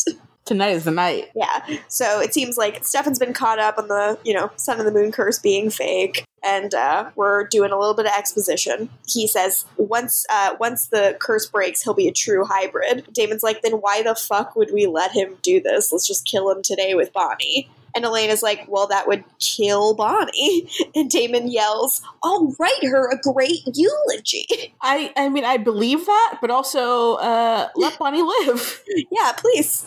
Um, and Elena's like, well, that's not a fucking option. Uh, and Stefan's like, okay, then how do we break the curse? And Elijah says the ritual's pretty straightforward. The ingredients, so to speak, you already know. The witch will charge the power of the full moon to release the spell that's bound within the moonstone, and after that, Klaus, being both werewolf and vampire, will sacrifice one of each. And Elena says, Okay, cool, where do I fit in? Since you're the final part of the ritual, Klaus will drink all of the blood of the doppelganger to the point of your death. Whoops. Woof. But then Elijah says elixir. he says, I got this old ass bottle, uh, and there's stuff in it. Uh, I got it 500 years ago for Katerina, uh, and it'll possess it possesses mystical properties of resuscitation. And Elena's like, So I'll be dead? And Elijah says, And then you won't. Dorks. So then, like, this seems like a, this does seem like a pretty good plan. Like, Dam- but Damon is not impressed. And he goes, Well, why don't we use John's ring? And Elijah's like, Those rings only work on humans. The doppelganger is a supernatural occurrence, so the ring probably won't work. And he's like, Well, take these odds over your elixir. Which is dumb. The elixir makes more sense. yeah. And Damon's like, Well, what if it doesn't work, Elena? And Elena says, Then I guess I'll just be dead. So she fully does the, Then I guess I'll just die meme. and uh, Damon and Stefan just kind of like exchange significant looks. Mm-hmm. And Elena's like, Well, do we know if Klaus has everything he needs? Does he need a werewolf?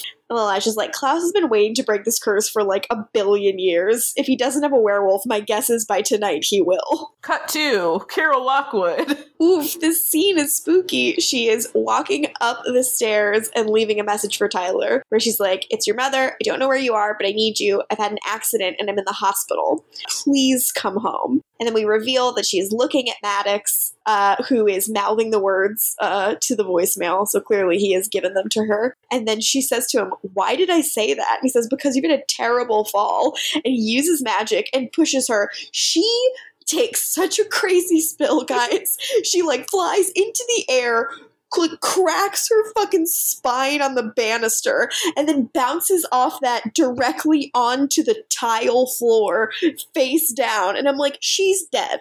She's fucking dead. This is crazy. or at least paralyzed, because Jesus Christ, we finally found something worse than being punched in the back of the head. Good God, the violence that's incurred on this woman is unnecessary. Maddox kind of likes uh, pain, doesn't he? Uh, I wonder if he and Klaus ever explored that. so, so we go back to the Salvatore house. The boys are drinking brown liquor, and Damon is being a dick. yeah, they're drinking brown liquor outside though, so it's a change of scenery. yeah. Uh, and Damon's like, You're seriously like believing Elijah? And he's like, What else do you want me to do? Like, Elena made her decision, and I'm going to put my faith in her, which is uh, a nice thing to do to someone you respect. uh, yeah, uh, the boys can't stop arguing, and the argument is basically should Elena have rights? And uh, I think I'm on Team Stefan for this one. yeah, I also believe that she should have rights. She's like, look, she put her faith in me. She chose to trust me in spite of what I am. So I'm gonna, if I'm gonna bet on anyone's instincts, it's gonna be hers. And Damon's like, well, then you're fucking stupid. And Stefan points out, well, she chose to trust you too. And Damon says, then maybe you shouldn't be so sure about her instincts. Which fair. Um, Jill, uh, do you believe that Elena deserves rights? Uh, I do believe Elena deserves rights. uh, are you sure? Because Damon made a good point that he's stupid and she trusted him. well, I also trust him, so Even though you know he's stupid. Yeah. Jill, do you deserve rights? no, absolutely not. Uh, I'm transferring my rights to Jill and surrendering my own. um, you guys, oh, so Jill, are you Team Stefan or Damon here? I ask no judgment. Uh, Stefan. Okay. I am also with Stefan in this uh, Okay, regard. Jill deserves rights. It's okay. Uh, so basically, uh, Elena uh, is talking to Elijah and is like, I don't know, like, I wish people would understand. And uh, he's like, Well, why are you doing this? And she's like, I'm the key to breaking the curse. Klaus is here because I, of, I'm here. If I don't stop him, he's going to hurt people. It's really, it's a really simple decision. yeah, I wrote my notes. Uh, e is such a good person. Yeah. She is. And I'm not talking about E from Entourage, you guys. I'm talking about Elena Gilbert. Uh, and then Elijah does something extremely classy, which is he's like, you know, there's a possibility this elixir won't work. I don't want to mislead you. And she's like, no, no, I get it. And then Jenna has a crossbow.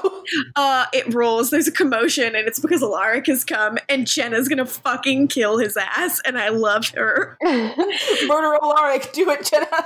He's like, put the crossbow down. It's me. And Jenna's like, get the fuck away from me. Everybody runs in, and Alaric's like, I swear it's me. He let Klaus let me go, and Damon's like, prove it. Good God. So Alaric looks at Jenna and says, uh, okay, uh, the first night you and I spent together, Jeremy walked in right when I was about to. And Jenna cuts him off and says, okay, it's him. Uh, and what did Jeremy interrupt? That little emo bitch. Uh, we already, yeah, we know about the uh, Elena Chunky Monkey uh, situation, but what was the Jeremy situation? And why do we not know that Jeremy has been scarred for life by seeing Alaric and Jenna fuck? Wow, the show really could have could have given us some gems, but they refused. uh, so, anyways, God, I love this. So Stefan's like, "Why'd he let you go?" And Alaric says, "He wanted me to deliver a message. The sacrifice happens tonight, which we already knew, but it's a good enough excuse for Alaric to live, so I'm cool with it." I don't know if I believe uh, that the Klaus I know would allow Alaric to li- live, but okay. So then uh, Carol wakes up in her hospital bed, and who should be there? Jill, Yeah, who's yeah, there? Yeah, yeah, yeah, yeah, yeah. A boy with uh, good spiky hair. He looks fucking good, y'all. He has two lines in this scene. They are "Mom" and "I'm back." And Jill's like, yes. Hell yeah. Chug my wine. Let's celebrate. My boy is back. Uh, Someone got amped for real. a toast to the boy. Trevino is back. The Trevino train is back on the rails. Choo choo. Choo choo, motherfuckers. uh, Team Steve is not in the running for this episode, but Team uh, Tyler is back, baby. As is Team Matt. Hey guys. so sorry. Anyways, so over at the Mystic Grill, Matt's uh, doing his job, and Caroline pops up, and she like wanted to visit when he was on break, and he's like, "Cool, I have lunch in an hour." And she's great. I'll go run some errands, and I'll be right back. And I'm like, "What errands does this teenager have?" She's taken over her home. Liz is never there. Fair enough. Speaking of Liz, Matt goes and talks to her and is like, I can't do this anymore. Like, I'm working really hard to not let on that I know this, but like, either she's also like an incredible actor or she's Caroline. Like he feels like she's still the same Caroline, which is true. Uh, and Matt Donovan is also not an actor boy, so stop making him do this, Liz. But Liz is like, no, she's acting because that's what they were taught about vampires. And this is where I like I noted there's a reason why the Forbes aren't the founding family you ever hear about. Yeah. And it sucks because she's like, she's a vampire. And Matt's like, I don't even know what that means at this point, which is fucking fair. Like, he doesn't. Like, he's just being, he's just trusting an adult. Like, he's trusting the sheriff of his town who, like, is Liz Forbes and seems like a decent person who's smart. And I mean, she is. Yeah. She was just misled in this way. Yeah, it's complicated, is all I'm saying. Do you think the biggest issue for her is that Caroline's a vampire or that Damon, her friend, betrayed her? Because I kind of feel like it's Damon, unfortunately, for Caroline. Well, I think I don't think so. I mean, I think the fact that Damon betrayed her has convinced her that Caroline's like bad. Like, I, I don't think it's the thing that hurts her most. I mean, I think the thing that hurts her most is definitely Caroline. Mhm. Like, she's really upset. Like, she's not, she says she's not doing anything and she's hesitating because she needs more information. And she says, and also because in spite of everything I just said, I still look at her and I see my daughter. And Matt, actually, I think very smartly and very fairly, is like, Damon's the problem, not Caroline. You should focus on him.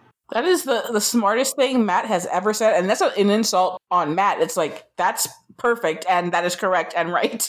Yeah, like he's the like if you want to talk about like if she could catch one vampire and close the most cases in town, it, it would be Damon. and share and like Liz is like, I'm really sorry for involving you, Matt. Like, thanks for all your help, but I've got it from here, and she leaves. And that apology is basically now that she realizes Matt is uh, questioning everything. Uh, she's like, okay, yeah, we can't work together anymore because you're gonna, I don't know, go shooting uh, man witches with a wood bullets. which I would argue quite good. so then at the Salvatores, uh, the whole gang's together, um, except for the people that aren't in this episode. and uh, Stefan's like, "So Alaric, you don't remember anything?" And he's like, "Yep, I blacked out and woke up three days later. Katherine was there." And I was like, "I bet a lot of people have said that." Mason definitely said that. He like, I blacked out three days later. Kathy was there. Good God. So Stefan's like, yeah, she was compelled. Damon snuck her vervain, but she can't leave until Klaus tells her. And then they're like, where is Damon? He's up in his bedroom. And he and Elena have a little scene together. They're getting so much mileage out of this new set. yeah, I love it too. So she's like, you disappeared. And he's like, I want to talk to you. And she's like, please, I really want to tell, talk to you and, and make you understand why I'm doing this. And he's like, why? You don't care what I think. And she's like, I'm going to be fine. Like, I'll drink the elixir.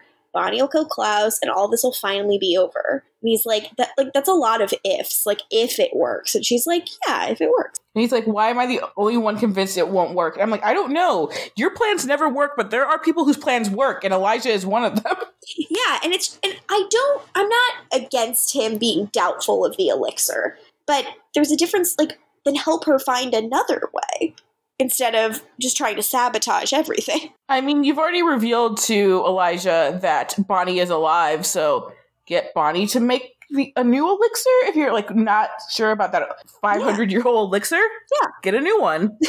And test it on Jeremy because we've proved that his blood will repopulate if he has the Gilbert ring on.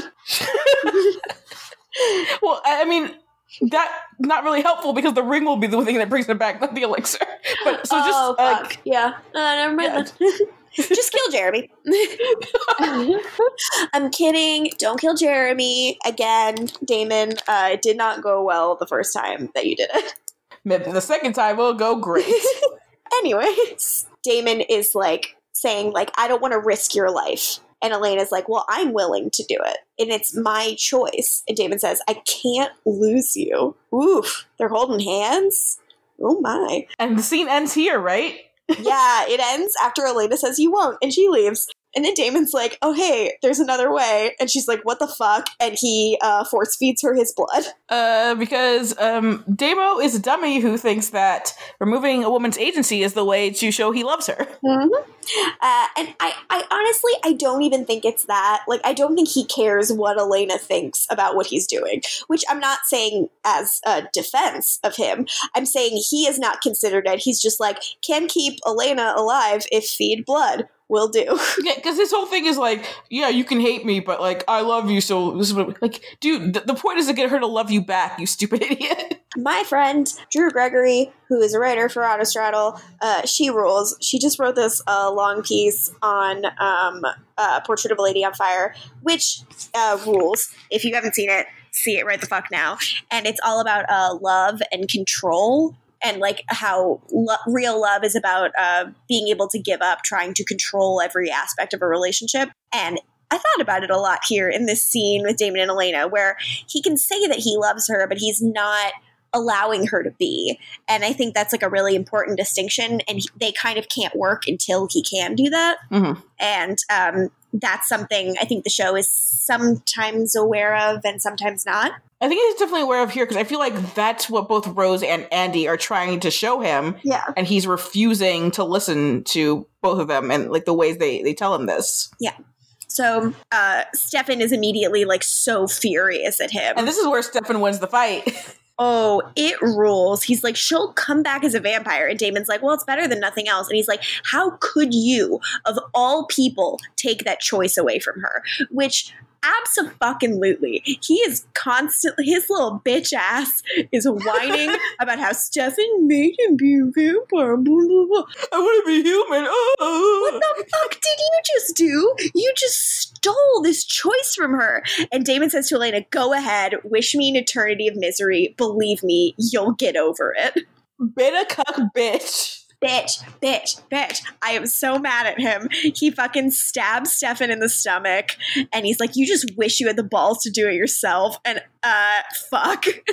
no, because Stefan uh, gives uh, his girlfriend a choice because he's a good boyfriend. Hmm. And so Elena like yells at him to get out. Alaric and Jenna come up and she's like, get him the fuck out of here. Uh, Jenna's like really shocked to see like how hurt Stefan is. Because again, all of this is so new to her. She doesn't know he'll heal necessarily. Like she's sent to go get blood bags. yeah, Which, in the cellar, you get to go to the blood bag fridge, Jenna. woo, woo. Elijah used to live here, but when he was dead. so uh, Elena like takes the stake out and like cradles Stefan's head in her lap, and all he's saying is that he's sorry. He's like, "I'm sorry. I'm so sorry." And uh, oof, oof, Stefan apologizes for his toxic masculinity, which is hot, baby. very hot. but also, I was like crying. I was like, "B- b- like just that he's like he's very compassionate here, and he is just he feels so awful for the fact that he was involved in like putting her in this position because of everything that's about to happen in this episode. He already knows how she feels. Like we can say it because, you know, if you're listening to this, you've watched this episode. If you haven't, what are you doing? Um, why are you doing this? All about the spoilies, baby. It's a non-spoiler podcast, except for if you've never watched it and just listened to it. And Yeah. like, I like these spoilies when they talk about it and go on weird detours. um, yeah, if you are just listening to listen to us, I don't understand why. Um, we mostly just talk about the show. Uh, so yeah, he's so good. He knows Elena doesn't want to be a vampire because she's never brought it up before. He knows who she is. And like, fuck, it just sucks. And especially like Caroline's already said it, which I love, where she's like, You're too maternal to never be a mom. And I think like that's a huge piece of it. Like all of this stuff and all the stuff uh, Elena is gonna say later. It just it sucks. Like it's a really sad moment. Damon really fucked up with this one. Uh, Jill, what do you think? Do you think Damon fucked up with this one? I think there's no other way to look at it. I I feel like because you have Tyler in your life now, you can criticize Damon more. I think that's what's happening, Jill. I mean, I feel like I would also criticize him, even if he was my number one, just because like that was a really shitty thing to do. Yeah. But yeah, Tyler is um perfect and can never make a mistake ever. Yeah, I feel like you definitely criticized uh, Damon less in season one, even though he was doing really bad things, uh, because he was number one and you hated Tyler so much. And remember, uh, in the first episode, you said that Tyler sucks, and that is uh, recorded for everyone to hear. I listened to it and uh, I laughed hysterically when you said Tyler sucks. You were like, "Oh, I forgot about that guy. He sucks," and I was like, "LOL. If only you knew, bitch." Yeah, yeah. Oops. yeah, Jill, you were very upset with your past self, weren't you? I yeah. When I heard that, I was like, oh baby, mm-mm. no. Tyler Incorrect. is the, the number one boy, actually. and then Elijah tells Damon how dumb he is. Yeah, basically they have this scene and he's basically like, You're an idiot. Damon's like, We all know the elixir wouldn't have worked. And he's like, Elijah's like, No, we don't. In fact, it most likely would work. There's nothing to suggest it wouldn't, you idiot. He literally says, You talk a good game, but you don't actually know anything, which is hysterical. And then he's like, Also, she'll never forgive you. And for a vampire, like, never's a long time. Elijah is smart. Damon is not. Um, and that's science. Oh, I can't get over how funny it is. We cut to a scene, and it's uh, Stefan and Elena and Jenna and Alaric up in Stefan's room. Stefan's finishing up a blood Capri Sun, and he like he immediately makes a point of thanking Jenna, which for me, holy shit, um, I was your girl was weak in the knees, respecting a girl's family uh, and making sure that they feel a part of things. Woo, ooh la la. Um, yeah, I liked that. And uh, Jenna seemed touched by it as well. And Alaric's like, it's cool. We'll uh, give you guys some privacy. Yeah, and then um, Rick and Jenna reconcile, and I wrote a heart. Oh, guys, they're cute. and I'm sure that it, this won't uh, turn into tragedy. um, I I just love it so much because the deal is like the thing is she loves all these people. Like this is a fundamental breach of trust, but now that she understands and understands why it happened, like I, I don't think it's too soon for her to be cool with Alaric again. Like that's my opinion. Like I think actually she like sees how all of them work and take care of each other and how high the stakes are constantly. So, like, of course they wouldn't want to tell her. And she gets that because she's like a smart, empathetic person. And I think, like, obviously she's still mad, but she's really glad that so far everyone's okay. I don't think it's rushed. Um, seeing firsthand really, I- guess, speeds it up. But like, I don't think it's um, written poorly to the sense where like, well, I don't understand if she like forgives all this so quickly. I think it, it makes sense based on what she is seeing. Like, all she knows really is that first, uh, Stefan saved her life for from a crazy Alaric with a knife, and he had some horny eyes. She like she already likes Stefan as opposed to Damon, so that helps a lot. And then seeing um, the violence, I mean, it probably can't help that she saw Damon do this to Stefan and not like some out- outside influence. But um, she's definitely on board with people who are Rick and Elena and Stefan. Do you know what I'm just thinking about right now? I'm thinking about for Jenna how much it must be like, what the fuck is with this Damon guy? And then finding out he's a vampire and being like, oh. Oh yeah, I feel like that really brings things into perspective for her. Like, people who don't know Damon Salvatore is a vampire must be like, what's that guy's deal? He wears all black. He's like such an asshole. yeah, he actually will change his best friend's a history teacher. He's constantly day drunk and doesn't seem to have a job. like I don't know like like he has no thing. Like you'd be like, yeah, Damon, that guy who is always around. Uh so Stefan and Elena have a little conversation. Elena's like, How could he do this to me? He's a bad boy. That's how. He dummy. uh, and Stefan's like, Look, we've never talked about this and what it all means. And Elena's like, Well, it doesn't matter now. And he's like, Of course it matters now. Like, uh, and he's like, I want to take you somewhere. And it's just for the day, I promise. Stefan's a good boy. He a good boyfriend. Uh, so then back to the hospital. Uh, Tyler is watching his mom sleep in a nice way.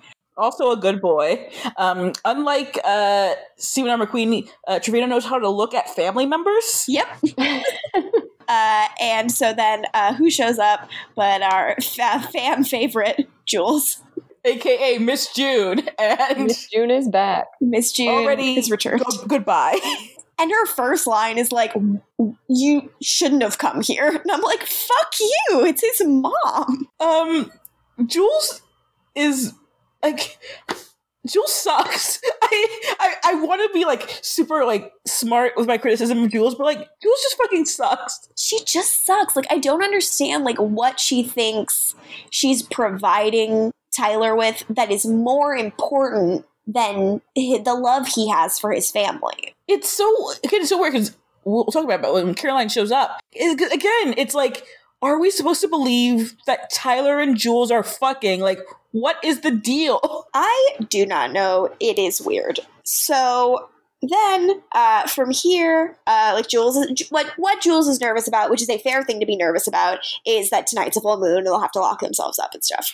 But I mean, yeah, Jules shouldn't have just followed him, honestly. yeah, so then outside the hospital, uh, they have a run in with Caroline, and Jules gives them some time alone, and then the scene happens. Uh, what you know what would have gone a long way if Jules just apologized to Caroline. Caroline wouldn't have to forgive her, but if Jules showed some sympathy after what happened, Yeah, just one apology, like just you're bad. yeah. It's like she's so Caroline's like, "Hey Tyler, how's it going on? How's it going? Hanging out with the person who fucking tortured me?" And Tyler's like, "Well, she's helping me." And Caroline says that she heard about what happened to Carol and she came to the hospital to check in on her, which is really sweet. yeah, those are the, the quote unquote errands that uh, Caroline was running, and um, Caroline's a, a good girl and the best person uh, because again, no one else in town of her, all of her friends are doing this. Not even Elena, Tyler's best friend. Yeah. so uh, they have just kind of like they have an awkward, stilted conversation with a lot of subtext. The subtext being we kind of had a thing, and then their tor- and then torture and your extended absence interrupted it. I mean, Jill, do you want to talk about the subtext? Because I feel like Morgan's coming from a place of bias, obviously. I would never. I mean, she's also correct. Because the subtext is that they kind of had a thing and then she was tortured and then he dipped. and then it was Yeah. like, what? What? So there's a lot of a lot of stuff they got to clear up. Yeah, Mhm. there's a lot of air to be cleared, and Tyler's not interested in clearing any of it. He's like, whatever, Jules and I are leaving. And she's like, again? And he's like, yeah, I left for a reason. And, and Caroline says, your explanation must have got lost in the mail along with your goodbye. Get him, Good girl. for her.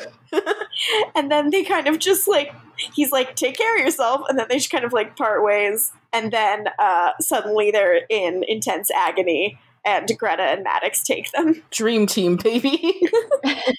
Uh, so then at the Mystic Grill, Matt uh, leaves Caroline a voicemail and is like, I thought you were coming back. Where are you? I need to talk to you. It's really important. Uh, and then who arrives but two best friends ready to drink some brown liquor? It was just great because they don't arrive together, actually. Yeah. Dam- Damon shows up uh, in his spot, and then Alaric shows up also. This is like he was worried about his friend. And then um, we get a little uh, bastard baby showing up. Uh, I love this scene so much. I love these boys. Damon's immediately like, I fucked up. And Alaric's like, yeah. And then who shows up? But the other bitch boy, Klaus. Damon literally says, ugh. that is his reaction to Klaus showing up. And then he says, Klaus, I presume. Yep, it's Klaus, baby. He looks to Alaric and says, Thanks for the loaner, mate. what a gift. And Damon's like, Why the fuck are you here? And he's like, I'm just here to, like, I know that you and your brother are, like, obsessed with the doppelganger I'm gonna kill, and I just want to remind you to not do anything you'll regret. Yeah, it's a, good warning, but you know these uh, these boys. They're gonna do something they were gonna regret. And Damon's just like, "LOL, thanks for the advice. Uh, don't don't suppose I could uh, talk you into postponing this?" And Klaus is like, "Are you kidding?" And he looks to Alaric and says, "He's kidding, right?" And Alaric says, "No, not really. uh, two boys, one brain cell. Um, I love them." That means that Damon, Alaric, and Stefan all share a single brain cell, actually. I think there's two, and one of them, sometimes one of them has two, and the rest of them have zero. but most of the time, like they each have one, and one has zero. Um, Stefan definitely gets the, the the more brain cells in this episode. Yeah, he gets he has two this episode, and Alaric and Damon both have zero, as this scene proves. Boy corner, boy corner. Boys, I fucking love it. Like Damon's like, "Come on, what's one month?" And he's like, "Let me be clear. Like I have everything I need. The ritual's fucking happening tonight. So if you want to live, don't fuck up my plans." Um, yeah. So Klaus's whole thing is not that he's a, a man of honor uh, like his brother. So Mhm. just like leave him the fuck alone, or he will kill you. Yeah, he's a man of uh, getting what he wants. so he leaves, and Alaric's immediately like, So you're gonna screw it up, right? and Damon's like, Of course. He's like, Why don't I, uh, you know, take his werewolf out of the equation? Would that, like, get me back in good graces with Elena? And Alaric's like, It doesn't matter because Klaus will kill you.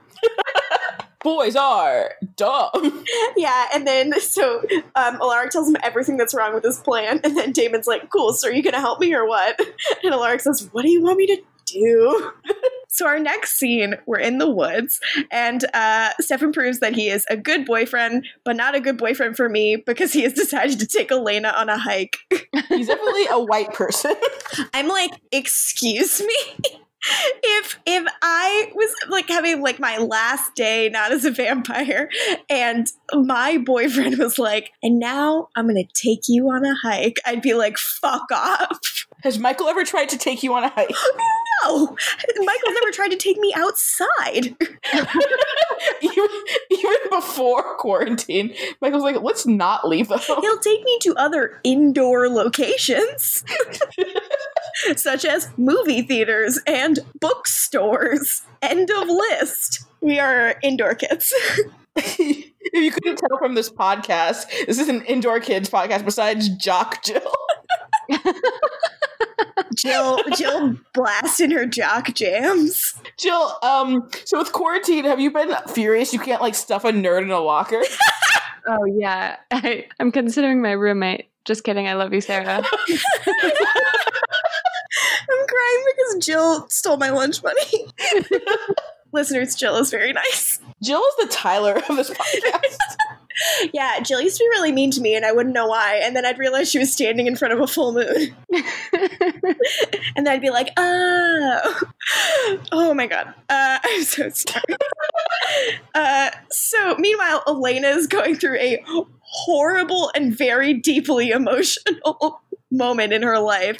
She's talking to Stefan about like, look, this morning I was wondering if I'd live or die, and now I'm gonna be a vampire. She's like, I have no fucking clue how I'm feeling. yeah, uh, they're also at the falls, which are beautiful. We should uh, acknowledge. Yeah, they're looking at the Mystic Falls, and they are very pretty. And um, Stefan, who is a very good boyfriend, I mean, god- goddamn, he says today's about you, and um, I just want a boy. Ugh, he's real good. He's like, look, I just want you. He's like, I think you know how you feel, and I want you to know that it's okay to tell me. And he's like, if you don't want to, that's your choice. But like LaToya said, like today's about you, and uh, there's a long way to the top of this uh, this mountain. So you know, you never know what might come up on the walk. And she's like, ew. she, uh, she's like, can't you use one, one of your super powered vampire jumpy things? Which I'm glad that the show also has um, official terms for things like we do. Yeah, uh, Elena, call it a zoop. and Stefan's like, no, it's your last day as a human. Why cheat? And they smile and they're cute. And I'm like, disgusting. I would like to be zooped to the top of the mountain. I would not like to walk. So our next scene is at Alaric's. Um, Al- Alaric uh, shows up to his home, uh, and Katherine is about to give him a bunch of shit, and then he's like, "Actually, I came here to ruin your day," and invites Damon in. What do we think that Katherine thinks of Alaric? Because she knows enough to give Klaus information about him, but like, does she think about him? How could you not? Yeah, right. It's, I mean, again, she wants to fuck Matt Donovan. We know this. I don't think like Rick's her type. Actually, I don't, and I think I think it's because Alaric is um, remarkably secure in himself, Mhm. and I actually don't think that's something Katherine enjoys in a partner. It's not. She likes someone who's like trying to figure themselves out. At least that's my interpretation. Yeah, Like Alaric could be a real headache for her, and I also just like I, I don't think more than more than I think. Alaric's not her type. She's not his. Exactly. like he's an adult he's like i don't want to date some like awful person who's always like scheming and is never honest with me like who i you know never know what to expect from i would like to date jenna the sweetest woman on earth who is Mhm. charming and beautiful and kind. And also, his reaction to Katherine looking exactly like Elena is more, ew, I don't want to fuck Elena, yeah which is good. Good for him. Uh, yep, he is essentially her father figure. Uh, so Katherine's like, "Are you trying to get me killed?" And Damon's like, "Look, I'm here for my fucking favor." And uh, and he's like, "Alaric, get out of here." And Alaric's like, "Are you sure?" And Damon's like, "Yeah, only one of us needs to get blamed for this." And also, Alaric, um, Klaus threw your bourbon at the wall. Alaric later finding the uh, the broken remains of that bottle, being like, Are you fucking kidding me? Truly insult to injury. Uh, so Damon's like, go back to the house and like keep Elena from handing herself over. I, I do love that our uh, heroes are all just hiding in houses now. Yep. houses that uh, these vampires can't get into. Look, hiding on standing sets. Sets, sets, sets. So Damon uh, explains his plan that he's like trying to delay this thing by getting at his werewolf, at Klaus's werewolf, and uh, Katherine's like, um, I don't know anything. She's like, like I just know that I'm not the vampire he's planning on sacrificing. He's going to use Caroline and Tyler, Mhm. and uh, it sucks. And you're like, no. She's like, look, I'm just trying to keep myself alive long enough to get out of here. And Damon's like, well, what if I told you Elena had vampire blood in her system? Oh, Jesus Christ. and uh, and Katherine is immediately like, "What the fuck?" And Damon's like, "Imagine how much fun it'll be competing with Elena for Stefan's love forever." I mean, that's funny. A good heckle. Uh, and then she immediately is like, "They're in the tomb." Because remember, Katherine sucks as a person, but she's still in love with Stefan. Mhm. Surprisingly, through all this, her being in love with Stefan was the truth. Yep. She will roll over very quickly for that. She'll literally wait for Elena to die to like make her move again. Absolutely hilarious. So speaking of Tyler and Caroline, they wake up chained to the walls in the tomb and facing each other. Uh, do you guys want to talk about this scene? I don't want to be accused of bias again. Oh wait, this one's like the abbreviated version where they're just like, "What's going on?" Caroline's like, "Oh yeah, I think those witches were with Klaus," and Tyler's like, "Who's Klaus?" And she's like, "You really should not have come back." Tyler does not know who Klaus is. Again, Caroline spent all of her time gaslighting this boy. Yep. Instead of telling him the truth. So then back to Stefan and Elena, and they're like, "Oh, Bonnie will have to make me a daylight ring," and she's like, "And I'll never be able to watch Bambi again." um, so she's Elena. She's still she's still spunky. She's still doing jokes. She asks Stefan what the best part of being a vampire is, and he says it's feeling like you can do anything and be anyone, and uh, that you can uh, that the, all the good things are heightened. The idea that you live more intensely and you love more powerfully. And she's like, "Well, what about the worst?" And it's like, well, the blood and the fact that like anger can turn into rage, sadness becomes despair, grief and loss can cripple you. And it's why so many people turn their emotions off. It's because it becomes too overwhelming. I will say, Stefan is like he's giving it to her completely straight. There's no bias in what Stefan is saying. He's telling her the truth, like the good and the bad with vampires, and um, he's not talking about coffee. Yeah, which I love. And she and Elena's like, well, how long before you learn to handle both? And he's like, honestly, I'm still trying. He is, but like at the same time, it's it's just kind of become old hat. Like the fact that he can just drink from a blood bag now. That's huge. Yeah, like it's just chill, and that's actually a huge step for him because we know we know Yeah. how, how it was before. Sometimes he gets so freaking hungry. so then, back at Alaric's, uh, Katherine is making coffee, and uh, Klaus comes back, and he is fucking pissed off. He doesn't believe that she's making coffee, so he compels her. Uh, a real uh, class move. Yes, and since she is on Vervain, she's like, I've been making coffee. so then he's like, okay, cool. Wait. And then he makes her take off her daylight bracelet and stand in the sun. and so she has to stand there and not move, even though, like, the idea she's burning to death and, like, everything in her is clearly screaming at her to move. But once Klaus is satisfied, she's, like, hurt herself too much to be lying. He's like, never mind, you can move. Klaus is such a little bitch. Yeah, he's like, guess I was wrong. Cool. Gonna need you to do something for me. And I'm like, fucking Klaus. And Jill was like, hard eyes, right? Yeah. Not quite yet, but I was impressed. You're like, huh, a sociopath. Interesting. Yeah, and, and we are in agreement, uh, Morgan. This will surpass her Tyler love, correct? I think so, yes. Yeah. Oh Yeah. man, that's gonna be. Maybe not your Trevino love, because again, Trevino is just, uh, he is a man. But I think you will like Klaus more than Tyler, for sure. So then, out in the woods by the tomb, uh, Damon is sneaking around, and Maddox pops up, and he's like, "Who you trying to save, the blonde or the wolf?" And uh, uh, he and Damon have a little fight, and Damon is really dumb in this fight. Like he tries to choke this guy instead of snapping his neck. What his heart or something? Jesus. Yeah, and Maddox like uses his powers on him, of course, and like gives him an ouchie. And Damon's like freaking out, but then suddenly a gunshot rings out, and Maddox falls to the ground. And who is it but Matt? Matt Donovan is has got a gun, you guys. Matt has got a gun. So Maddox is not an interesting character, mm-hmm. but I'm torn between being like he's fun, but also very boring. Yeah. Morgan, do you agree? I I agree. He's got like kind of a fun vibe. Like it's not like they've given him that much to do that he's like Yeah. failed at. It's just that like there isn't a lot of there there because he's a very tertiary, if even that Yeah. character. He's a goon. It's fun. He's basically the opposite of all of the werewolves. Yeah. Besides Tyler. He like he's he gets in, he gets out. He's terrible. He, he like breaks Carol Lockwood's back, but he's he's fun. Yeah, He like delights in all of this, which is kind of a different dynamic than you would expect. yeah, I enjoy it. It's better than kind of just like nothing or just being like mysteriously cryptic, which is definitely not at all a dig on some later villains. um, winky winky. Uh, so uh, Damon is like, "What the fuck are you doing here, Matt?" And Matt's like, "Well, where's Caroline?"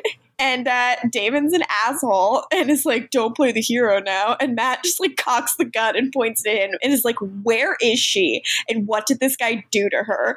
Which uh, rules. yeah. And then Damon pretends to submit and then uh, hits him in the butt, hits him in the head with like the butt of the rifle, and Matt falls on the ground. And I was sad. Uh, Matt Donovan gets a concussion, and we should talk about that. Oh, concussion watch.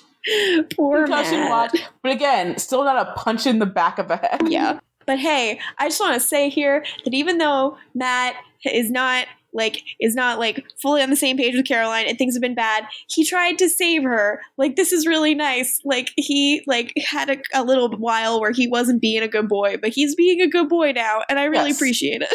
This is definitely a point for Team Matt, uh, Jill. Yeah. I'll accept that. I really appreciate it. Like, I, I just, I really like, I think Matt's this kind of like arc for him where he turns against Caroline and works with Liz is actually like very empathetic storytelling, like on the writer's part, because I think they're really trying to like get into Matt's headspace and like deal with what it would actually feel like to be in that position, which, like, given everything that happened with Vicki, finding out that vampires are real and that she was not lying when she said that and she wasn't like drugged out or fucked up or anything and that a vampire killed her and that his girlfriend has been hiding from him that she is one. Like I don't know, how else would he react? And like her mom, someone he's known his entire life is like a stable and good influence, tells him that like, you know, she's an insidious figure and that they're now wrapped up in a huge town conspiracy. I don't know, it's it's it's pretty sad.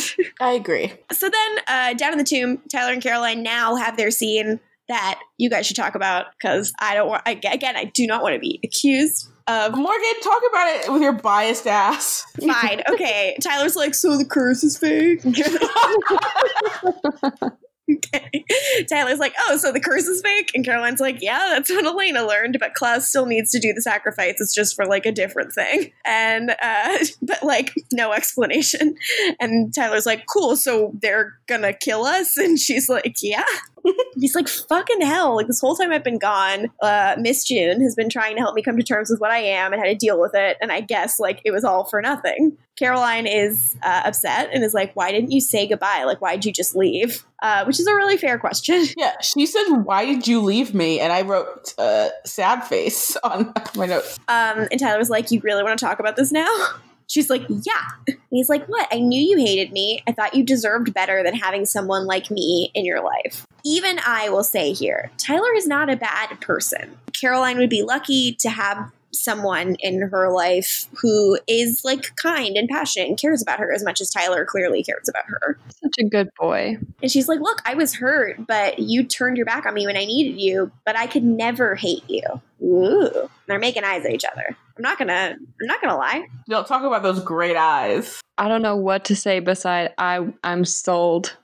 I if they don't kiss anytime soon this season, if they don't kiss this season, I'm going to be furious. I mean, they have kissed this season, and then she told everyone to stop kissing her. Yeah. Yeah, but I want it to be like a real kiss. You want it to be a kiss she's into. Because by the end of the season, um, you're giving up on this podcast. Is what you're saying?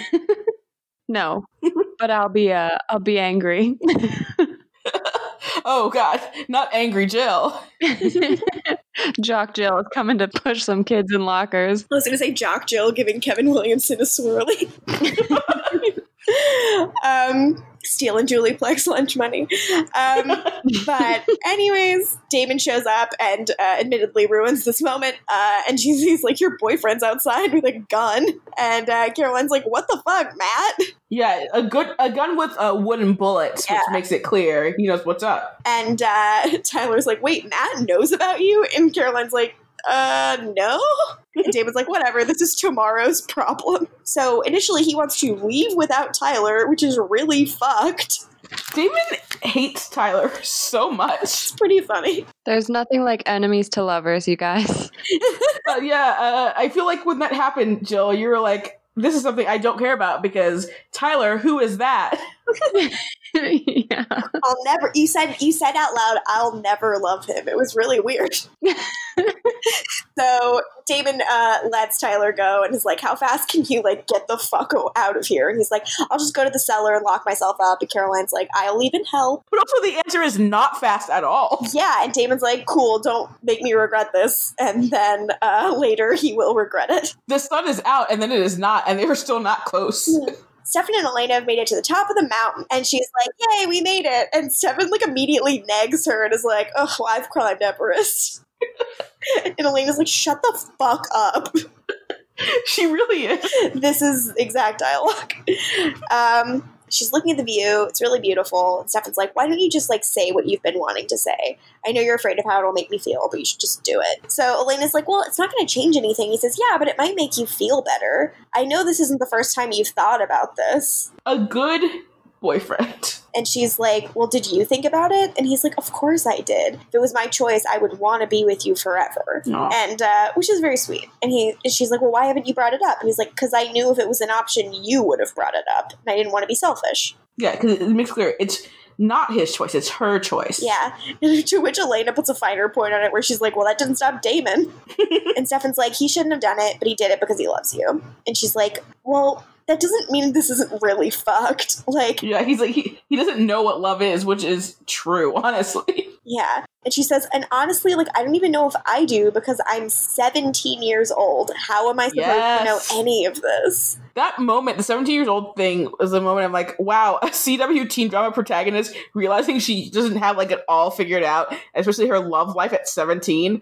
wow. Um, I don't know, again, I don't know a better CW teen drama protagonist. I know. It's so cool of her to be like, yeah, obviously, I really want to be together right now, and I can't. I can't imagine, like, I, I don't see myself wanting to break up with you ever in, like, the immediate future or even the distant future. But, like, I'm a kid. Who the fuck knows? Like, it's so nice. She's just like, my future and our lives together, like I was supposed to deal with those things as they came up, as they came along. I was supposed to grow up. She starts crying and talking about how like she was supposed to be able to to decide if she was going to have kids, and she's supposed to be able to grow old and have a lifetime of choices.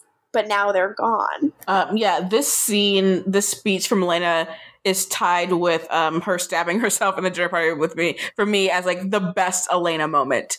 This is why she is your protagonist. Uh, this is why she's the lead of the Vampire Diaries. This is like this is a character I want to root for. She like she knows herself enough to know like yes, she is very much in love with Stefan. Stefan's a, a good boyfriend, a good boy, but like she doesn't make her want to change who she is and what she is. And she's like, I don't want to become a vampire. Like I want to stay a human, and I, I like I'm not going to pretend like at 17 years old I could make such a huge decision not to become a vampire. Yeah. Um, this is great stuff and great writing, and I love this show so much. I do too. It- it- like, and she she finally says the full sentence. She says, "I don't want to be a vampire. I never wanted to be one." And like, he hugs her and holds her while she cries. And the thing is, like, it just it is incredibly human, and it is about her being able to have the choice to remain alive the way she wants to, and the idea to like have that choice taken away from her and to. Ex- to talk about that dramatically and to really reckon with what it would feel like, I just think is really cool and brave. And like,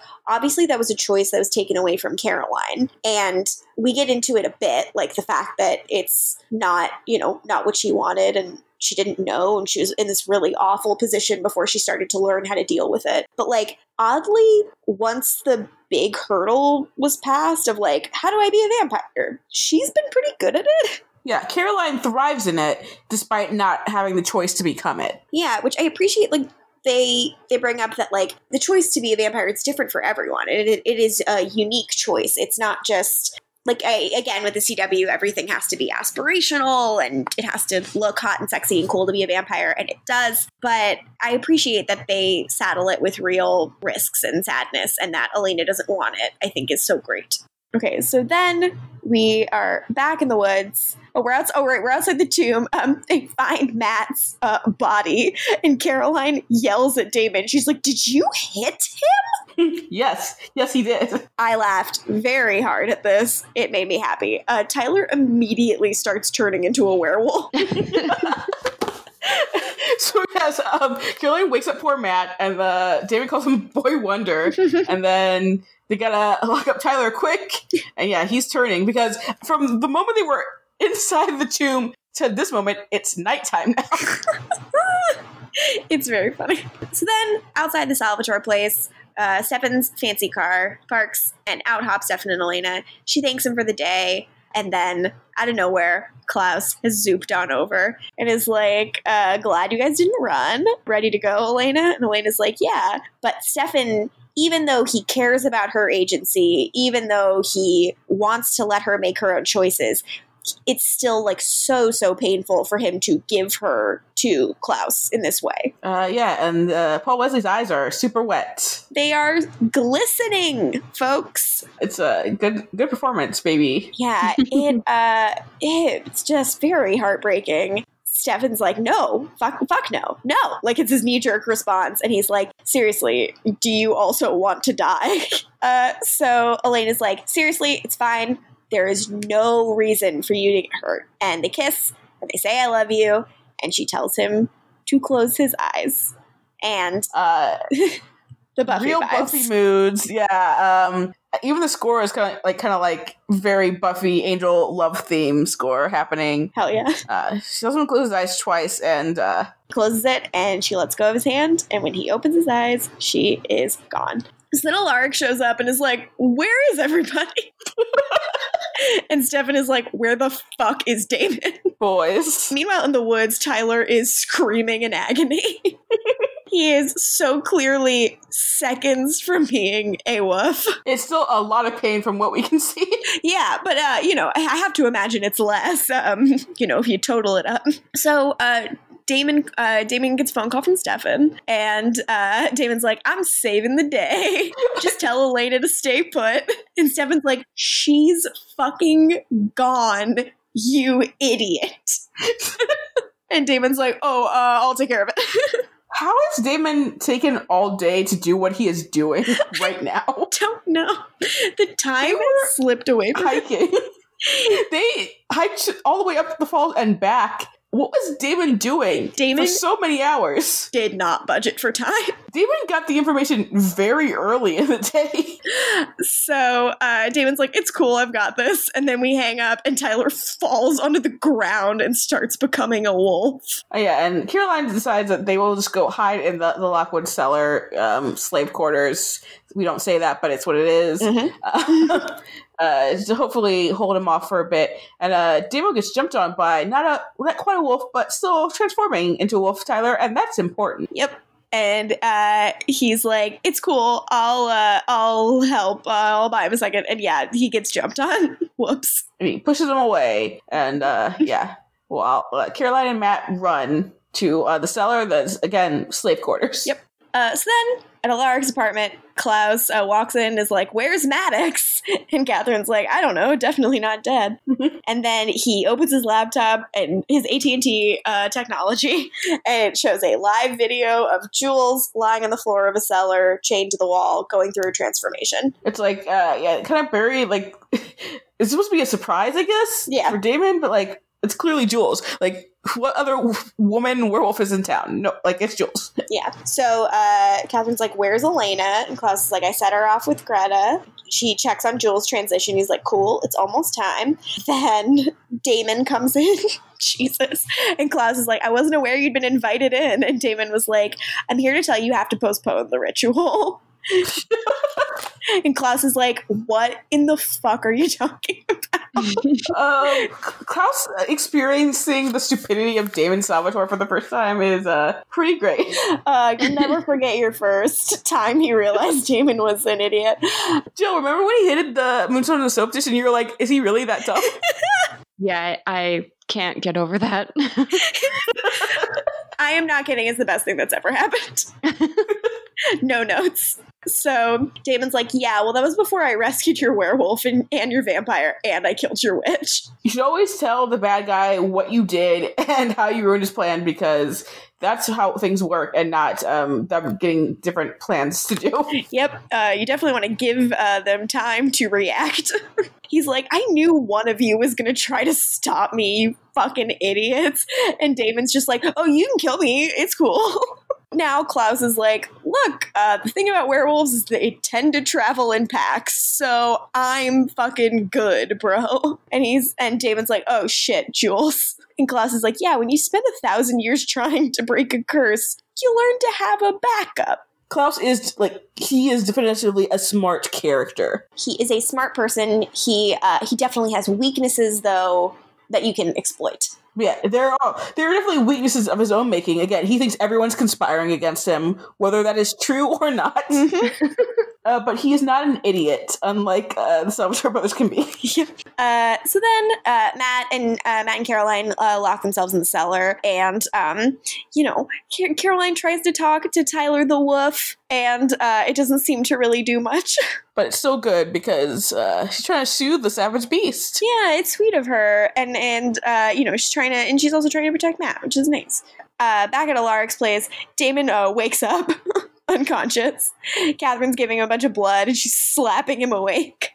And he's like, ah, what happened? Katherine's like, he's fucking gone. He went to do the ritual. Like, and she apol- she keeps apologizing for something. And uh, she's being really vague. And she's like, I had to do this. He would have known I was on Vervain if I didn't. And like, he made me call her because he needed another vampire. And Damon is like, who the fuck did you call? Obviously, you assume like Plan B is going to be Damon as the as the vampire. It's like, no, never mind. well, also, I think it's just like um, it would be too easy. Like I feel, I feel like I feel, I, it works for Klaus for me because I think he's like this guy fucking sucks. I want him to know the death of the woman he loves. Uh, but yeah, also like if it's Damon, you, you know like nothing's to happen. Yeah, like they don't pretend his life is in jeopardy, which you know would be a silly thing to pretend. Uh, because we're all smart. So we get to the woods. And uh, Elena and Greta are walking through the forest. Greta, uh, like fucking uh, waves her hand, and a bunch of fire pits like burst to life. Elena's like, I can't see, which of course she can't because she is a human in the woods at, like at midnight. Um, but unfortunately, uh, these lights illuminate someone who's laying on the ground, uh oh. and that someone is Jenna. Jenna, and uh, she's in transition, and whoops. But also, this was like definitely the scene where like Greta is just cool. Greta is cool, but you know what's not cool? Killing Jenna and turning her into a vampire. yeah, especially since you're using her to be a sacrifice. Yep, don't care for it. So Damon's like, what the fuck? He should have used me. Why didn't he? And Katherine's like, well, he couldn't. He said you were as good as dead. And Damon says, what does that even mean? And then we zoom in on the fucking werewolf bite on his forearm that's going crazy. And he's like, we're like, shit. Uh, yeah. So we're set up for a pretty wild finale. Uh, we still got two episodes. We have the penultimate episode and the finale. Yeah. I mean, I, I, I, I guess I weirdly consider it a two-parter, even though it is not. It is, but like not really. So, Jill, before we get into the usual segments, what do you think's going to happen in the next two episodes? Because somehow there are two more episodes left of the season.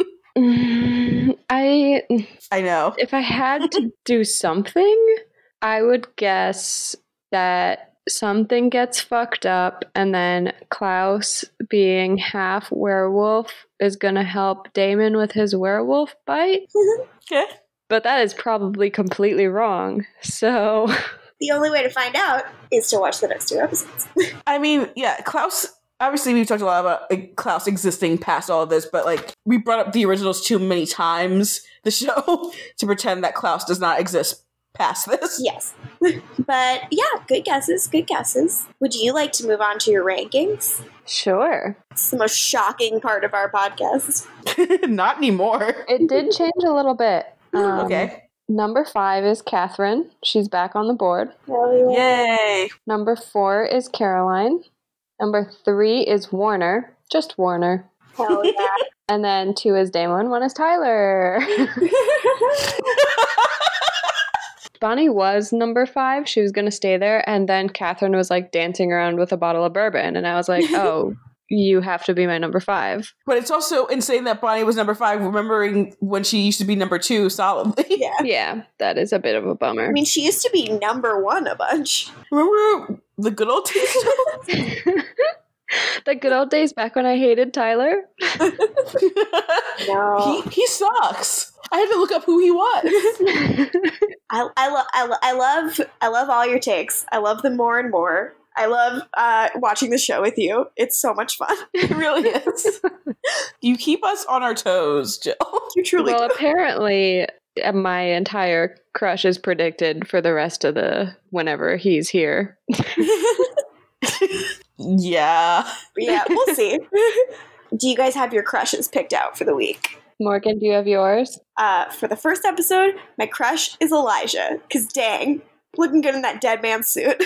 And then for the second episode, it's Stefan. He's such a good boyfriend. He's so sweet. I like couldn't handle him. He uh, made me too emotional. I when I first watched this uh, episode, I was so so affected by his performance and by the fact Mhm. that like they chose to play Stefan as like caring about her choice and and feeling like genuine guilt and responsibility for getting her involved in all of this and you know having her close to his brother and his brother doing this to her. I loved it so much. I thought he was so sweet. I uh, remain feeling that way. Um, for the first episode, I'm going to say Andie Star Action News. Woo. That was a great episode for her. And uh, Damo, get your head out of your ass. and uh, episode two, huh? I I will say Stefan as well. He's a very good boy, and he beats the shit out of Damon too. Yo. um, for the first episode, mine is Elijah. Woo! You get it. Um, and then second episode, shocker. Caroline and Tyler. what if I did say Matt? It Would would. be kill hilarious. I would laugh so hard. I would die. Matt for wielding that shotgun. It was pretty odd. Oh boy. Final thoughts. Jesus, we are finishing season two, you guys. The end of the season's going to be absolutely wild. Jill, I, I hope you enjoy it. And I think the top of three is about as good as the show gets, in my opinion. I am curious to know how um, Jill will react to certain things in season three. As am I. Ooh. Yeah, so this has been uh, the AMPire Diaries. I think we have been sufficiently amped and horny in this episode. Do you guys agree? Oh, yeah. Yes, 100%. As usual, you can find me on Twitter at LaFergs, and from there you can find what I'm writing. And of course, you can find this uh, podcast wherever you get your podcasts, whatever podcast app, Stitcher, uh, Apple Podcasts, all of that fun stuff. Woo! Um, you can find me on Twitter at Lorgan Munich. I'm the same on Letterboxd. I think those are probably the two best places to follow me. Um, and yeah, I'm tweeting about quarantine and stuff. That's me. Um, you can find me on Twitter at Jobo Baggins with two I's instead of two L's. and I usually just plug my Twitter, but if you want to follow my Letterboxd, it is uh, Jill D E F I. Oh, yeah. I have bad takes. Uh, Jill's letterbox is wild. I love it. Yeah, the next two episodes are the final two episodes of season 2 Mhm. The sun also rises, and as I lay dying. Ooh. Encouraging. And I know you were you thought that something was an instrumental of uh, Skinny Love uh, in a previous episode, Morgan. But don't worry, we got a Skinny Love cover coming in, in one of the upcoming episodes. So, Birdy, baby. Birdy, baby. And with that, goodbye, everyone. Bye.